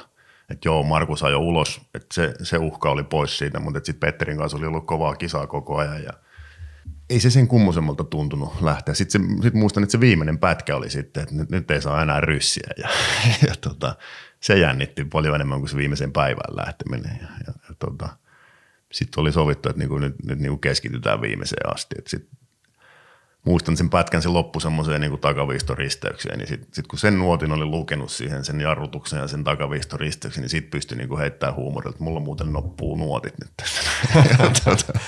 sitten oli aika vapautunut fiilis siinä viimeisessä takapiikissä. Minkälainen unelmien täyttymys se oli voittaa MM-ralli? No eihän sitä voi kuvailla. Sä oot niinku pienestä asti kattonut, kun ne siellä isän kotipaikan ohi ajoi, sit sä oot itse siellä podiumin keskellä, niin jäähän se niinku pysyvästi sydämeen, eihän, eihän siitä pääse mihinkään. Siinä aika, aika pitkän ajan unelma täytty. Täyttyykö siinä myöskin sitten semmoinen ajatus, tai alkoiko sellainen ajatus, että nyt vauhti riittää? Toki se oli riittänyt jo aikaisemminkin, että nyt tästähän voisi tulla jopa niin paljon, että jonain vuonna niitä pisteitä voisi olla kokonaistilanteessa enemmän kuin kellään muulla. Kyllä se siinä vaiheessa oli niinku selkeä, että, että tota, tämä oli eka askel siihen, että nyt ollaan todistettu, että vauhti riittää rallin voittoon ja sitten seuraava. Tästä pitää tulla enemmän vakio tästä podiumilla olemisesta ja voittamisesta ja sitä kautta sitten se mestaruus. Seuraava vuosi jatkuu ihan samalla kokoonpanolla, Busse edelleen toisessa autossa ja Mikko toisessa. Norjasta tuli toinen voitto, Tämä on helppo kysymys, mutta mä haluan kuitenkin vielä tässä sen kysyä. Mitä sanoit, kun ralli päättyi viimeisen EK jälkeen? Nyt et ole enää yksinkertainen rallikuski. tai rallivoittaja Niin, jotenkin näin. niin. Joo, niin oli. Tuosta bussista sen mä haluan kysyä. Kaikki, jotka tunnetaan hujoppi Markus Grönholmin, tiedetään, että siinä on, sanoisinko, maailman hauskin jätkä ja myöskin maailman eläväisiä jätkä. Et jos tässä ei itsekään nyt ihan ole ehkä aina paikallaan, niin kyllä mä oon aika rauhallinen minäkin verrattuna Grönholmiin. Minkälainen tallikaveri oli bussi? Just kuin kuvasit, että, välillä vähän säntäilee joka suuntaan, mutta sitten niinku raudalluja ammattimainen ja se sen ajaminen ja se, ja se itseluottamus, mikä sieltä oli vuosien mittaan jo tullut, niin, niin tota, miten hän teki testeissä töitä ja, ja, ja sitten kisan aikana suoritti, niin, niin tota, siellä oli aina suunnitelma ja no, ne oli kyllä hyvä pari Raudiasen kanssa, että ne kyllä täydentti toisiaan, että jos bussi oli vähän sellainen eläväinen välillä säntäili, niin kyllä timppa aika hyvin sitten sen palautti maan pinnalle sieltä, että oli, oli kyllä jämäkkä siinä hommassa ja oli semmoinen kyllä ralliparin prototyyppi mun mielestä aika, aika pitkälti. Rautiaisen Timo, tämmöinen tietokonemainen kartanlukija, erittäin, erittäin tarkka kaveri joka asiassa. Kalliomaan Mikko kuvasi hyvin tuossa omassa jaksossaan Timppaa jo silloin, kun ennen kuin Timppa oli edes ammattilainen. Et saman tien kun tuli mukaan, niin oli semmoisia juttuja, mistä ei Mikko ollut kuullutkaan eikä tiennytkään, että noin voi asioita tehdä. Minkälainen sitten Timppa oli sulle kartalukija parina, koska tiedetään, että silloin kun ollaan tehdastiimissä, niin kartturit tekee aika paljon yhteistyötä, niin paljonko te teitte kimpassa No asioita? kyllä joo, se mitä nyt tietysti valmistauttiin kisoihin, vaihdettiin tietoa hyvin ja reilu, tosi reilu kaveri oli koko ajan, auttoi. Kuitenkin olin timppaa verrattuna kokematon vielä siinäkin vaiheessa, niin tota, auttoi paljon, mutta sitten sen verran oli itselläkin jo kilsoja siinä vyö alla, että varmaan se luottamus oli puoli ja toisin. Ja sitten vähän samantyyppinen, niin kuin varsinkin sääntöosiassa muissa, niin siihen maailman aikaan oli hyvinkin tarkka itse niistä, niin tota, pystyi olemaan aika samalla levelillä sitten heti, heti lähdössä siinä, siinä puolessa. Niitä voittoja tuli vuonna 2007 sitten lisääkin ja se päättyi itse asiassa myöskin voittoon. Se vuosi voititte RAC-ralli tai Weissa-ralli siinä ja siinä vaiheessa Busse ilmoitti tai ilmoitti jo Jyväskylän jälkeen, että hän vetäytyy tästä ja teillä vaan sopimus jatkuu ja ikään kuin olette voittajatiimissä tai ette ikään kuin, vaan nimenomaan olette voittajatiimissä ja olette jo ollut siellä koko ajan voitossa ja podiumeissa ja M-pisteissä korkealla – Millä tavalla se tuntui se tilanne siinä, kun lähdettiin vuoteen 2008? Oliko teillä mielessä, että nyt lähdetään tosissaan ajan mestaruudesta, koska ikään kuin vaikkei sitä paperilla ehkä ja suullisesti sanottu, niin kyllähän Mikko ikään kuin nousi sitten siihen bussen paikalle tiimin ykköskuskiksi. Näin mä sen näen. No kyllä joo, vaikka ei meillä virallista koskaan semmoista jakoa M-Sportilla ollutkaan, mutta tota, kyllähän se ainakin meidän autokunnan ulkopuolella varmaan näin nähtiin. Ja, ja tota, totta kai itsekin sellaista niin kuin ajateltiin. Mutta muistan yhden keskustelun Mikon kanssa, kun käytiin, niin, niin tota, sen verran oli jo maailma opettanut ja, ja tiedettiin se kilpailun taso siinä ja keitä vastaan oltiin siinä niin kuin kaksi vuotta just ajettu, eli Markusta ja Löyppiä vastaan ja, ja tota, hetkittäin pystyttiin ajaa ihan yhtä kovaa kuin ne. Muistan yhden keskustelun, missä oltiin samaa mieltä, että ei olisi ollut huono, jos bussi olisi vielä yhden vuoden jatkanut ja kerännyt sen ykköstykin paineen niskalle, että olisi voitu vielä yksi vuosi niin kuin, tiedätkö, kasvaa ja hakea sitä, niin kuin sitä viimeistä steppiä ja sitten pystyisi ihan joka rallissa ajaa voitosta. Mutta tuota, aika äkkiä se hälveni, sitten se vuosi meni ihan, ihan niin kuin ok siinä, että toki lööppi meni menoja aika aikaisessa vaiheessa kautta, mutta siinä tuli se tasaisuus sitten, Mikon tasaisuus, että se pystyttiin ajaa kuitenkin – tasaisesti koko läpi, läpi kauden ja pitämään jopa jonkun aikaa niitä merkkimestaruushaaveita vielä yllä, yllä siinä, mutta se, siihen ei ihan sitten riittänyt siinä vuonna enää. Mutta voittoja tuli kolme kappaletta ja Joo. MM-sarjan kuinka ollakaan kakkostila. Niin, kyllä. Taas kerran. Taas kerran. Mutta Jyväskylä ei vielä tuonut tuona vuonna voittoa, mutta seuraavana vuonna, jos loikataan, meidän on turha mm. käydä kisoja kisolta niin, läpi, kyllä. koska te olette niin pirusti ajanut noita kilpailuja menestyksekkäästi, mutta sitten vuonna 2009 Jyväskylässä se onnistuu viimein. Se oli jännä juttu.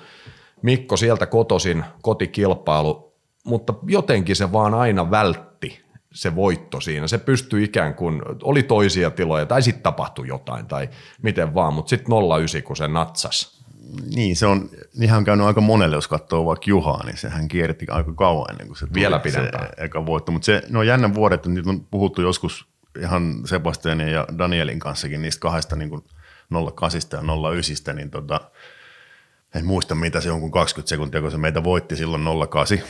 Kuitenkaan aika tasainen taistelu oli pitkään, sitten se teki, teki jossain kohtaa ratkaiseva eron meihin ja sitten taas seuraavana vuonna oli vähän toisinpäin, että sulla on aika saman suuruiset erot – sitten kun on verrattu niitä, niin molemmilta kuskelta ja molemmilta karttureiltakin samat kommentit, että me 08 koko ajan katkolla ja ihan yli kyllä joka paikka ja silti se toinen on aina pari sekkaa kovempi. Seuraavana tilanne toisinpäin, tuntuu, että mennään niin kuin ihan rauhassa ja toinen ei voi mitään.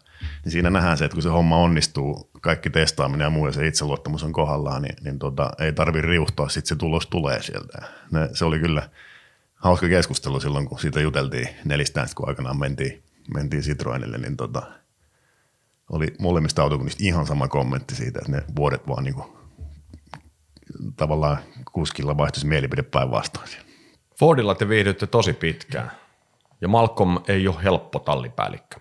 Mutta Mikko taas kuvasi tällä tavalla, että hänellä ei ole koskaan ollut mitään Malcolmin kanssa. Että Malcolm on kova räyhäämään ja käy kierroksilla tosi nopeasti. Joo.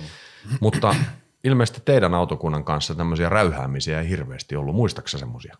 No onhan niitä muutaman kerran, niin kuin, ei semmoisia ihan, ihan itkupotkuraivareita ei, ei ole ollut meitä kohtaan, mutta onhan niitä ollut semmoisia vähän kiivas tahtisempia keskusteluja. Mutta sitten ehkä siinä on niin molemmin puolin ymmärretty se, että ne, ne asiat pitääkin puhua. Että se ei ole jäänyt kumpaankaan sitten kalvamaan. Ja, ja tota, ei meillä nyt semmoista ihan, niin, niin kuin sanoin, niin ei mitään semmoista massiivista erimielisyyttä ollut koskaan. Mutta aina kilpailun hektisessä vaiheessa saattanut joskus muutaman tulikiven katkusen sanan jompikumpi sanoo, mutta tota, ei mitään isompaa. Ja se, enemmänkin se on ollut sitä puolia tosi arvostusta ja mä oon aina nähnyt sen, että Mikko on ollut vähän niin kuin osa perhettä siellä. Et, on ollut tosi läheiset välit kyllä ja ne on ymmärtänyt hyvin toisen, että sitten ne on pystynyt enemmänkin keskustelemalla ne vaikeat asiat käymään läpi, kun taas jonkun muun kanssa ne on mennyt huutamiseksi. Vuosi 2010, Jyväskylä. Kisa aloitettiin torstaina Laajavuoren lyhyellä erikoiskokeella. Siellä Hirvonen ja Lehtinen jäivät pohjista yhden sekunnin. Perjantaina Urrian ja Jukojärven pätkille syntyi pohjat ja kisan kärkipaikka oli kolmen EKn jälkeen hallussa 4,9 sekunnilla. Sitten tuli EK4, Urria toiseen kertaan.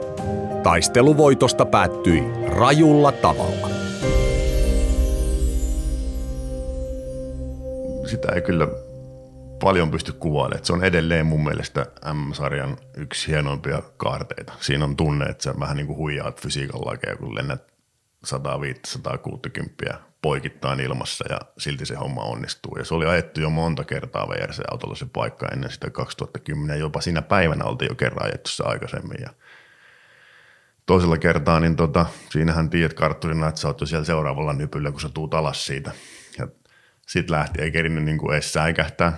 Ja sitten vaan muutaman kerran niin kuin sen muistan, että kerkisin ajattelin, että voisi se nyt jo pysähtyä, kun se aina tuli mun puoli eellä siihen tiehen, niin se otti aika kovaa kipeätä siinä joka, joka osumalla ja tuntui, että se ei niin pysähy ollenkaan. Ja sitten sit on semmoinen muistikuva itsellä, että yhdessä voltista niin nuottivihko lähti ikkunasta. Sen mä niin kuin muistan, niin jäänyt semmoinen tiedätkö, verkkokalvolle, että nyt se lähti tonne, eikä pystynyt pitää kiinni, että se oli keskipakousvoimaa siinä. Mutta ei siinä, sitten sit on tota, mä jään etuautossa asfalttiralleissa pyörivä kaveri, että tuollaisen rytinen jälkeen vehkeet pysähtyy ja kirjoittiin Mikolle tälle, että oot se niinku tajuissa sitten, että ei sattunut. Niin ensimmäisenä on Kankkusen Timo tulee tuulellisesti sisään, toivottavasti jätkät kunnossa. Sitten oli niinku ehkä läheisin tuttu rallimaailmasta siinä kohtaa oli ensimmäisenä paikalla. Että tollaisia yksityiskohtia on jäänyt mieleen ja sitten muistan soittaneeni tiimille, että näin kävi, että ollaan kunnossa. Sitten muistan laittaneeni vaimolle viestin vai soitinko, kun tiesin, että ne on katsomassa pari pätkää eteenpäin. Ja, ja sitten sen kun olin saanut tehtyä, yritin soittaa tiimille takaisin, en nähnyt enää puhelimen näyttää, kun oli meni vähän sit siinä vaiheessa rupesi olemaan sumea näkö. Ja, ja tota, mutta ei, ei siitä, niin kuin, ensimmäinen mielipide oli, mulla sit käveltiin siitä, meillä sattui olemaan sitten M-Sportin vieraita siinä helikopterilla paikalla, niin se PR-tiimi lähti heittämään meidät sitten siitä sairaalaan suoraan kopterilla ja siinä sitten puhuttiin sitä, että mitä niin kävi, niin ekalla, molemmilla oli ekana mielessä, että jotain niin meni rikki. Ja sehän sai sitten myöhemmin vahvistuksen kyllä, kyllä se meidän teoria. Ja, ja ei siitä kyllä hirveästi tuollaisesta, ei, ei jäämme. Toki sitten on nähnyt videoita paljon ja erilaisia teorioita asioista. Et tarinahan siitä on vaikka kuinka paljon, mutta sitten muutama kuukausi sen jälkeen, niin sitten kyllä ihan, ihan pääsuunnittelijaa myöten, niin sitten ne oli samaa mieltä meidän kanssa, että kyllä siinä jotain tapahtui siinä ohjauksessa. Eli mitä siellä tapahtuu? Se on hyvä kysymys, mitä siellä tapahtuu, mutta jos niin kuin yksinkertaista, että en muista yksiköitä, että jos nopeus ja voima, millä Mikko kääntää rattia, niin siitä oli dataa vuosien varrelta paljon. Niin jos Mikon maksimit on 100, niin se auto meni toiseen suuntaan 300. Että ei sillä niin voinutkaan pysyä ratti kädessä. Että siellä kaikki moottorin kierrosluvut, keskipakoisvoimat, ohjaustehostimen toiminta, niin joku virtaus meni väärinpäin siinä kohdassa ja sitten näin kävi. Ne oli jossain sen pystynyt sitten simuloimaan myöhemmin jossain testipenkissä, että sellainen on ihan mahdollista. Tuommoinen kaato, kun tulee erittäin raju kaato. Mä oon ollut itse erittäin rajussa kaadossa Sardiniassa Juhon kanssa Hundailla ja se meni, ikävä kyllä sitä ei koskaan ole mistään saatu tsekattua, koska Incar-kamerat molemmat, noin kortit korruptoitu. Sitä ei jäänyt talteen mihinkään, mutta mä väitän, että toistakymmentä kertaa pyöri. Se, se meni ihan älyttömän monta kertaa. 162 oli vauhti, kun se lähti pyörimään niin se jollain tavalla muistuttaa. Mua ainakin siinä jopa pyörimisen aikana, kun aina sanotaan, että se pyörii ja se pysähtyy. Mm. Mutta siinä vähän kun sä kuvailit tuota asiaa samalla tavalla, niin mun mielestä se ei loppunut ikinä. Joo. Se vaan jyskyi ja aina löi uudestaan ja uudestaan. Kyllä. Mä ajattelin, että jumakauta, että sitten vaan toivoo, että tämä ei osu mihinkään kovaa, että kaikkea no. ehtii ajatella siinä. Mutta kyllä se myöskin ainakin mua muistutti siinä kohtaa, että ei tämä nyt välttämättä ihan aina ole turvallista tämä homma. Mä en sano, että alkaisi pelätä, mm. mutta se tulee se fakta aina esiin, että älä tuudittaudu siihen, että tämä on ihan noin vaan, että sä oot ihan lintukodossa täällä. Oliko sul, tuliko sulla yhtään tämmöisiä ajatuksia? Ja nyt mä en todellakaan pelaa sitä, että se olisi alkanut pelottaa, vaan lähinnä se realismi, mikä on ihmisellä olemassa. Kyllä se muistuttaa, meilläkin oli mennyt pitkään ilman tuollaista isoa, isoa pyörimistä ja se oli niin kuin sellainen, niin kuin sanoit, se on muistutus siitä, että tuota, asiat eivät itsestäänselvyyksiä ja ei, ei pidä ottaa turhia riskejä, pitää pitää huolta, että kaikki on kunnossa, ja turvavarusteet ja, ja, ja tota, se oma työ tehdään niin hyvin, ettei tapahdu mitään älyttömiä, älyttömiä virheitä, niin tota, on se, oli se muistutus siitä ja sit sen verran tuli kipeitä, että joutui itse leikkauspöydälle ja muuta, niin kyllähän sillä oli niin vaikutuksia – hetkeksi aikaan tuollaisella pyörityksellä. Ja vaikka sekään nyt sitten, oot ihan oikeassa, että ei sitä niin kuin pelkää ala, että se siellä pätkällä koskaan pelkää. Mutta totta kai sitten keskusteluissa pätkien välilläkin jopa joskus rallin aikana, että olipa paikka tai sitten nuotitukset on muuten semmoinen paikka, että pannaan ainakin tupla huomio siihen ja kyllä ne vaan pitää ne realiteetit tunnustaa myöskin. Se on mun mielestä osa ammattitaitoa. Mikä sulla hajos kropasta siinä? Olkapää meni. Sitten, siinä, siinä meni pari kylkiluuta, mutta et sitten loppukaudesta niin ensin niin kuin normaalit röntgenkuvat oli, että, että tuota, kaikki on kunnossa olkapäässä, mutta se vaan se kipu jatkuu ja sitten kun meni vähän tarkempiin kuvauksiin, niin sitten jouttiin muutama ankkuri sinne laittaa, että saatiin nivelet oikeille paikoille oikeaan asentoon. No Fordikaudet oli sillä tavalla, että te olitte lähellä mestaruutta ja yksi vuosi te olitte jopa niin lähellä, että se, tai oikeastaan jopa kahtena vuonna te olitte tosi lähellä. Et asia ratkaistiin viimeisessä rallissa, mutta aivan lapsellisiin asioihin periaatteessa, tai lapsellisiin, mutta joka tapauksessa siis epäonnisiin juttuihin, sitä mä tarkoitin sillä lapsellisuudella, se homma kariutui. Miten sä muistat ne pettymykset, kun se on periaatteessa käsissä ja siitä taistellaan ja ei? Se on niinku enemmänkin se, että sä oot vuoden tehnyt enemmän kuin intensiivisesti töitä voittaakseen sen mestaruuden. Sä oot koko ajan ollut siinä taistelussa mukana ja viimeisen kisaan lähdetään niin kuin silleen, että kumpi täältä tulee ekana maali, niin se on se mestari ja sitten se siellä romahtaa. Niin tota, se, se pettymys on kyllä, se on niin käsin kosketeltava. Se, se tavallaan lamannuttava fiilis, että tuon vuosi räpiköity, tästä on kaksi kuukautta, niin tämä alkaa niin kuin uudestaan.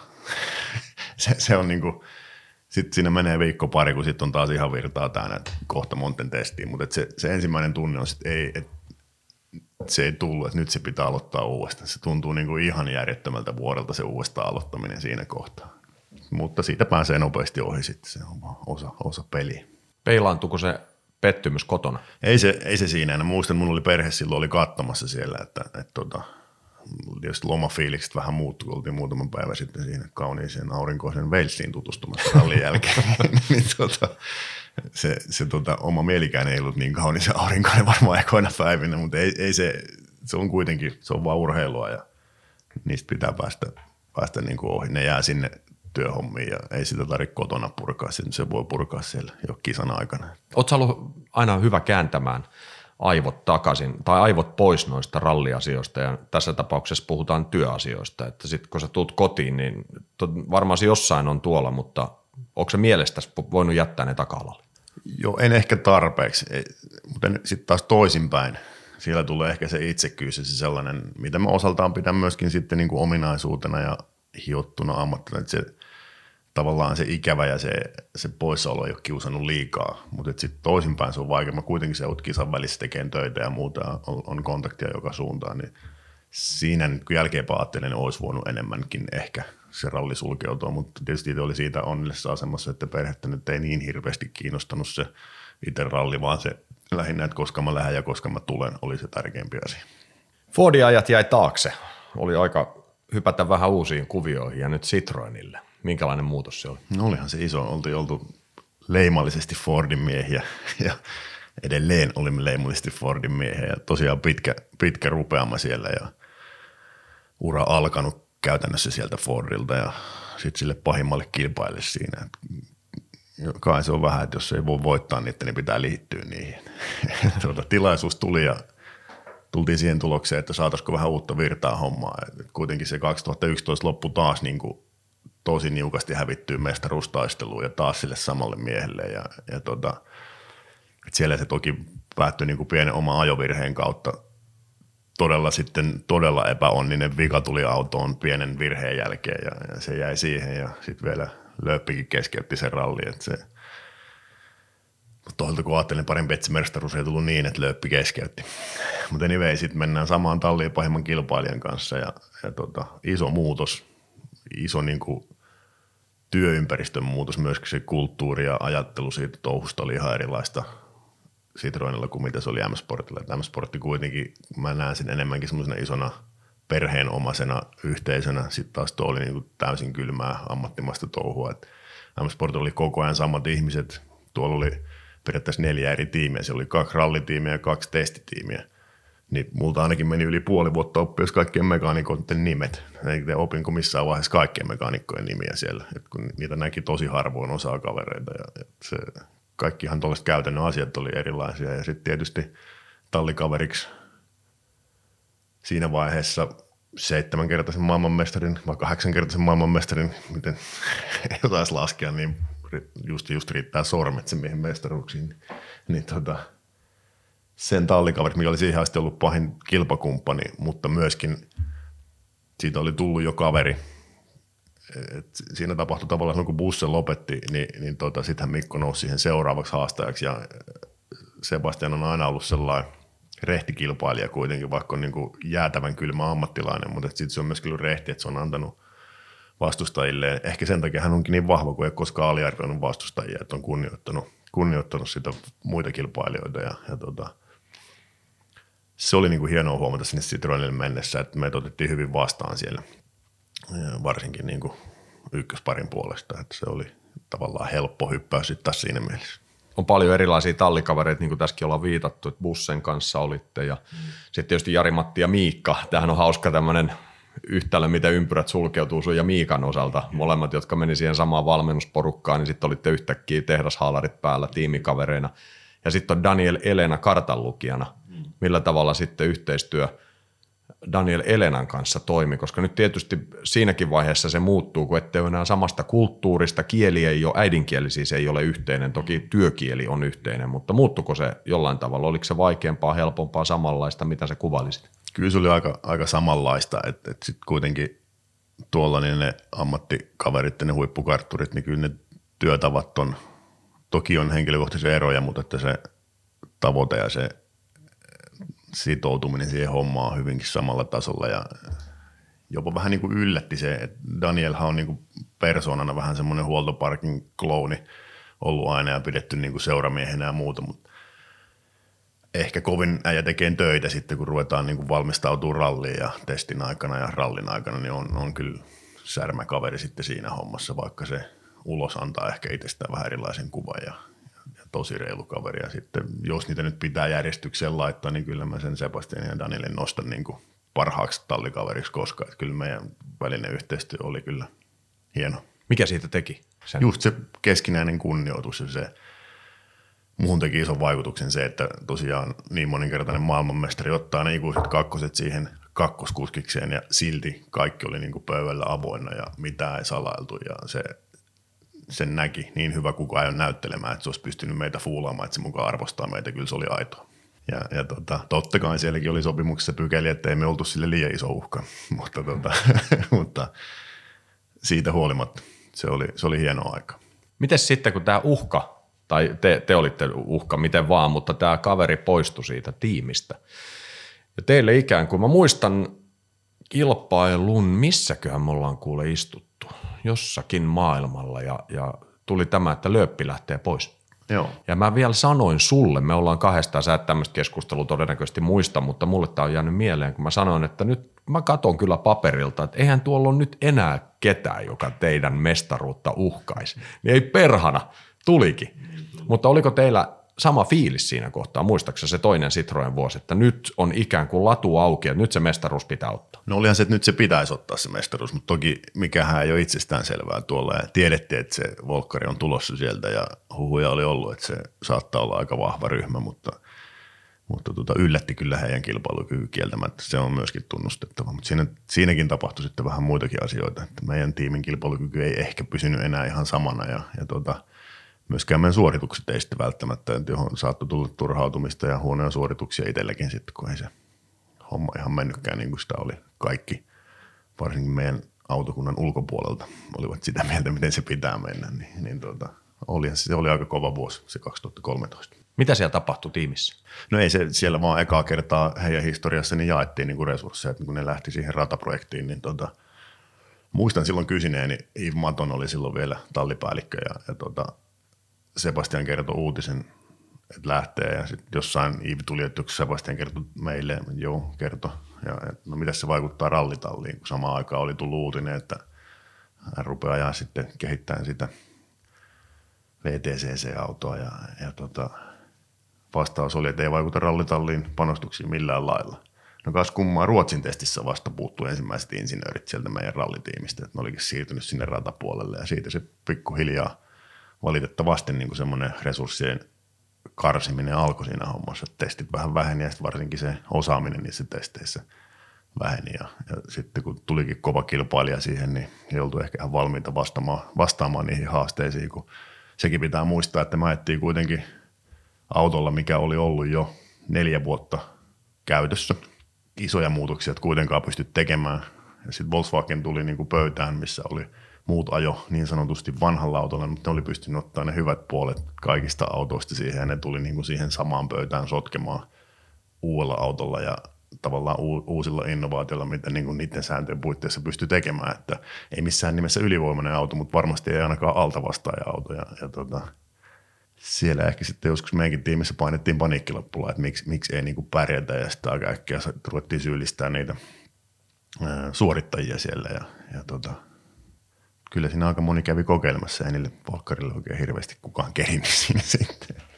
Millä tavalla se vaikutti henkilökohtaisesti se tilanne, kun siinä oli niin kuin mä sanoin, että ikään kuin paperilla se näytti ja ennustuksissa, että siinä olisi nyt latu pedattu siihen mestaruuteen ja sitten tajuu, niin se oli jo Ruotsi, Ruotsin testit, jotka yleensä, no joskus ne ajetaan jopa ennen vuodenvaihdetta, mm.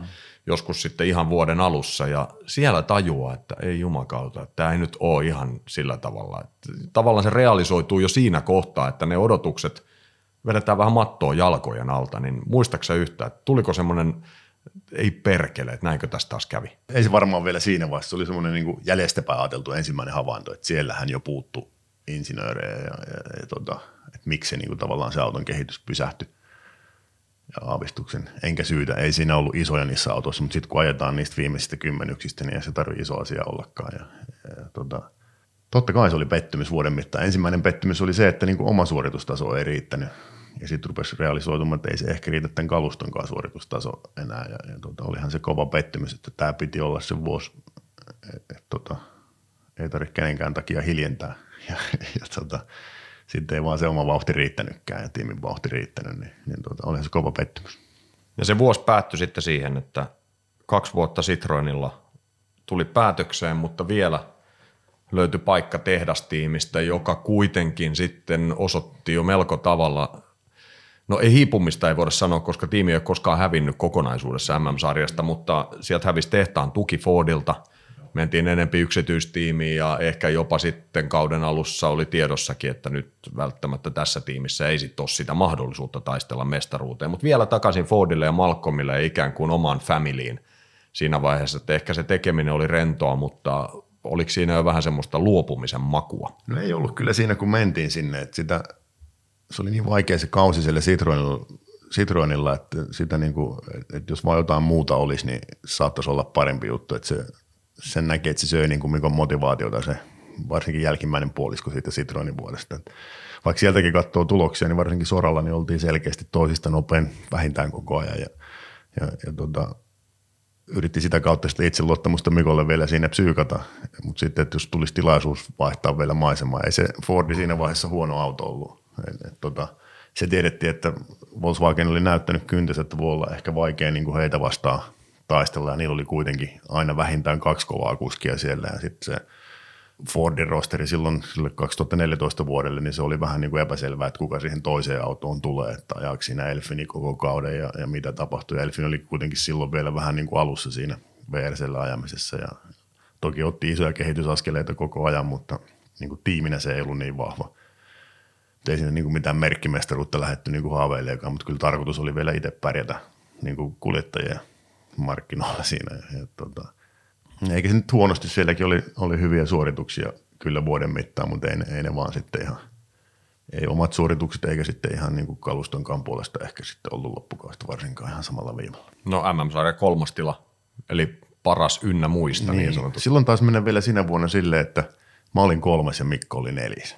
Ai jaa, okei. Okay. tota, joo, se, mun mielestä Mikkelsen vaihto kartalugiaa siinä ja niin se oli, niin se täytyy olla. Joo, niin just. Niin saat, saat pronssilla, Mikko ei ole. Okei, okay. en mä muista. Iso saavutus. On muuten semmoinen palkintojako, että heti kun se selvisi mulle, mulla oli ihan yllätyksenä Uula, eli Mikkelsenin kartalugia Uula Floinen tuli sanomaan, että onneksi olkoon pronssista. Mitä? Sitä, kun se sanoi ennen viimeistä rallia, että meillä on kova kisa pronssista ja sitten ne huitas pihalle, pihalle Walesissa ja, ja tota, sitten se tuli onnittelemaan. Niin ensimmäinen, mitä mä tein, soitin Mahoselle, että joku force major, että mä en mene mihinkään palkintojen jalkoihin hakemaan mitalia, mitä Mikko ei saa. Että niin. et sehän tätä hommaa kuitenkin, mä oon niin saanut säkällä tänne, että me ollaan neljäs sarjassa ja pisteen lupa myönnetty. Et joutunut en hakemaan. joutunut menemään. Muistaakseni Katarissa olisi ollut vielä palkintoja, kun silloin niin oli ihan mukava. Itse asiassa lähdettiin Mikon kanssa ajaan sinne sen tiimin autolla, minkä kanssa ajettiin Italiassa 2002. Lähdettiin heidän semmoiseen vuoden päätöskisaan. Ne järkkäs meille sen alkuperäisen Subarun korin, millä oltiin ajettu. Käytiin siellä sitten fiilistelemässä. Vuoden 2014 päätteeksi tapahtui väistämätön. Tarkoitan tällä sitä, että väistämättä kaikki asiat loppuvat jossain vaiheessa. Mikko Hirvosen ura MM-sarjaa kiertävänä ralliammattilaisena oli kuljettu loppuun. Jarmo Lehtinen ei ollut vielä valmis lopettamaan, mutta MM-sarja jäi kuitenkin taakse useaksi vuodeksi. Ja vain tullakseen takaisin Lehtisen elämään muutamaa vuotta myöhemmin. Mutta sitä ennen edessä oli muita haasteita lajin parissa. Mä olin haistellut sitä siinä kesällä, kesällä että tota, kiinnostaa muut asiat aika paljon. Ja sitten Jyväskylän aikaa hän sanoi, että tota, nyt näyttää siltä, että ei, ei, ei ehkä riitä motivaatio ensi vuodelle. Ja no minähän toki yritin puhua ympäri pitkin syksyä Mikkoa siinä, mutta tuota, kyllä se sitten, ei, eikä siinä mitään. Kunnioitin kyllä heti ja ymmärsin, mistä, mistä päätös on tulossa ja eihän sitä voinut kuin kunnioittaa. Että ihan, ihan niin kuin järkisyyt, minkä takia halusi lopettaa. Mä oon ymmärtänyt, että sä et olisi todellakaan halunnut lopettaa No sen. en, en, että sit itsellä oli selkeä suunnitelma, että toki siihen putkeen 12-13 vuoden niin stintti, sellaista paria sataa päivää, jopa vähän yli reissussa, niin tota, sitten itselle tuli semmoinen ajatus, että nythän on hyvä vetää vähän happea, että tuosta muutama kuukausi sileskellään kattoon kotona ja sitten ruvetaan katteleen siinä 15 kesällä, että olisiko 16 vuodelle sitten kyytipaikkaa johonkin ja mutta se sitten karjoutui siihen, että mäkin sen Tommi soitti, että tuossa alkamassa tämmöinen pikkuprojekti Puuppolassa, että kiinnostaisiko tulla siihen mukaan. Ja silloin sitten ensin aloitettiin just se challenge-programmi programmi siinä Ambu ja Jounin kanssa ja sitten laulaa se Jari Pekan kanssa siinä, että ruvettiin pyörittämään sitä ja sitten pikkuhiljaa mä siirryin siihen VRC-projektin kasaamiseen ja sekin venähtikin sitten siitä muutaman vuoden mittaiseksi hommaksi ja unohtui se, että kuinka paljon meili teki ralliautoa. Oliko sulla lähellä siinä vaiheessa mitään? No mä en, oike, mä en oikeastaan kerinyt. Mä olin vielä vähän niin kuin telakalla ja huilailin kotona, kun se Tommi ekan kerran soitti. Ja, ja tota, mä en edes niin kerinyt oikeastaan ajattelemaan, että mitä hän voisi tehdä 16. Mutta seittä, anteeksi, 18 sä hyppäsit sitten taas vähän enempi kyytiin, mutta kuitenkin enempi tämmöiseksi, no et ehkä rehtoriksi, Tommi Mäkinen lienee se rehtori tässä mm. kohtaa, mutta sä olit sitten joku fysiikan lakien opettaja siinä. Ja Hiroki Arai, eli toinen näistä oli Takamoto Katsuta, ja Hiroki Arai, josta jommasta kummasta sitten, niin kuin nyt tietää historia, osaa kertoa, että kummasta. Eli tästä sun kuskista ei tullut sitä, joka vietiin eteenpäin. Mutta minkälainen projekti se oli hypätä nuoren japanilaiskuljettajan, toisen polven kuljettajakyytiin? No se oli melkoinen heilahus. Mä olin muissa hommissa Portugalin rallissa ja, ja tota, siellä rallin jälkeen oli Hirokin kartalukija kertonut yllättäen, että hän ei muuten enää sitten Sardiniassa ole kyydissä. Niin se muistaakseni meni. Ja vai oliko kertonut ennen Portugalia? Niin se taisi olla, että ennen Portugalia, että tämä on hänen viimeinen rallissa sun kanssa. Niin se taisi mennä. Ja Kuka se oli? Glenn McNeil. No näillehän tuli sitten Jouni ja Jari-Pekka oli edelleen vetämässä sitä projektia siellä. Silloin oli molemmat siinä, ajoivat, ajoivat tuota RV-tosilla Fordeilla silloin ja Niillä oli vähän sitten, että no äh, kun vielä olisi muutama kisa tänä vuonna, kun olisi SM ja olisi vielä pari MMääkin, että tota, nythän on pikku ongelma, että mistä löytyy kartturi, joka ymmärtää tämän projektin. Siihen löytyisi varmaan ukka, mutta ne ei niinku tajua, että missä mennään ja että kelle keritään näin nopeasti opettaa tällainen homma. Ja sitten keksi soittaa mulle siitä.